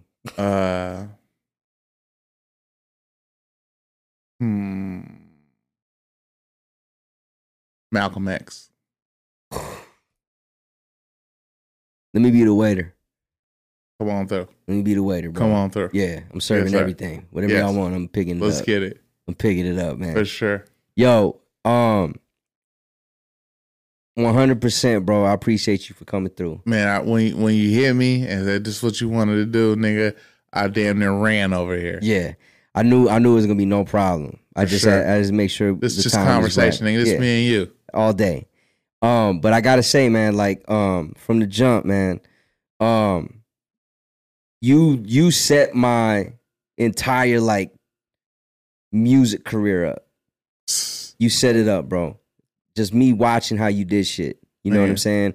And it's crazy because the way that I move through like professionalism, yeah, at the same time still keeping like the street aspect of just being able to connect with people. I learned that from you, my nigga. I learned that from DeJuan. Yeah. And even just being like a man in general, being a father, you know, one day I hope I could be the, you know, the great father from the examples that I have in front of me, right? My nigga. And also on top of that, just you being able to like keep me in mind, you know, even though there's times where we won't talk for long periods of time. Yeah. You know what I'm saying? But for the for you to still have that friendship and the mentorship, for sure, you know, like I appreciate that to want like to the depths, bro. My nigga, I don't want, you know, nothing but the best for you, nigga. You know, like, so I try my best to like represent everyone that is dear to my heart, right? Yeah, you know, you're definitely one of those souls. I appreciate that, nigga. And like, if it's anything in this world that I could do before I leave, is to just make the people that help me, you know, move through life proud. Yeah. You know what I'm saying? You've already won with me then, nigga. You know what I mean? Because I just want to be like the best human. Because I've been blessed to be around a lot of good people. Yeah. You know what I'm saying? And contrary to popular belief or whatever we may have done, like we learn, and if it's created like characteristic traits in us, yes, to where we're able to be successful in our own terms and also pass that on to other people. Sure. For the coaching. So you coached it, I've coached. We've almost lived the same life down here. You know what I'm saying? So nigga, you from the bottom of my heart, nigga, you're like the one of the most decent human beings walking the face of the earth. Respect, man. Nigga, you and my partner Trot. Like, when I talk about niggas who I know wear their heart on their sleeve and are completely genuine, yeah, and everything, that it ain't, there's no two niggas over you two that I put in that spot. Yeah. Nigga. Like, man, respect, man. Cause it's one thing that I've learned through life is to just, those types of people that teach you, you know what I mean? And you learn from, yes, you always give back or respect, and sometimes the way to give back is just to pass on what you learn.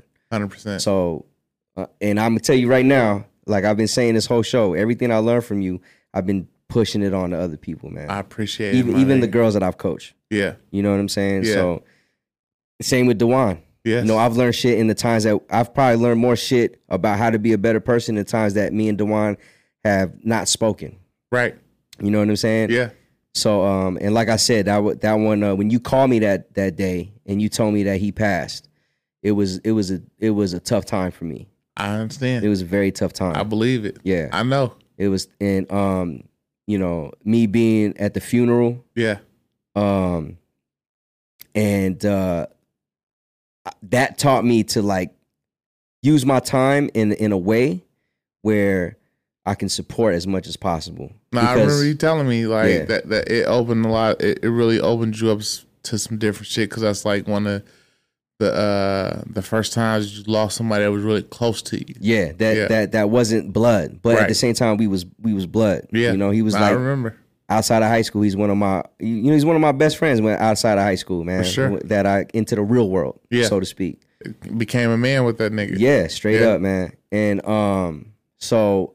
It's crazy because it led me to you, and you've helped me grow as a musician, even though people might not even know.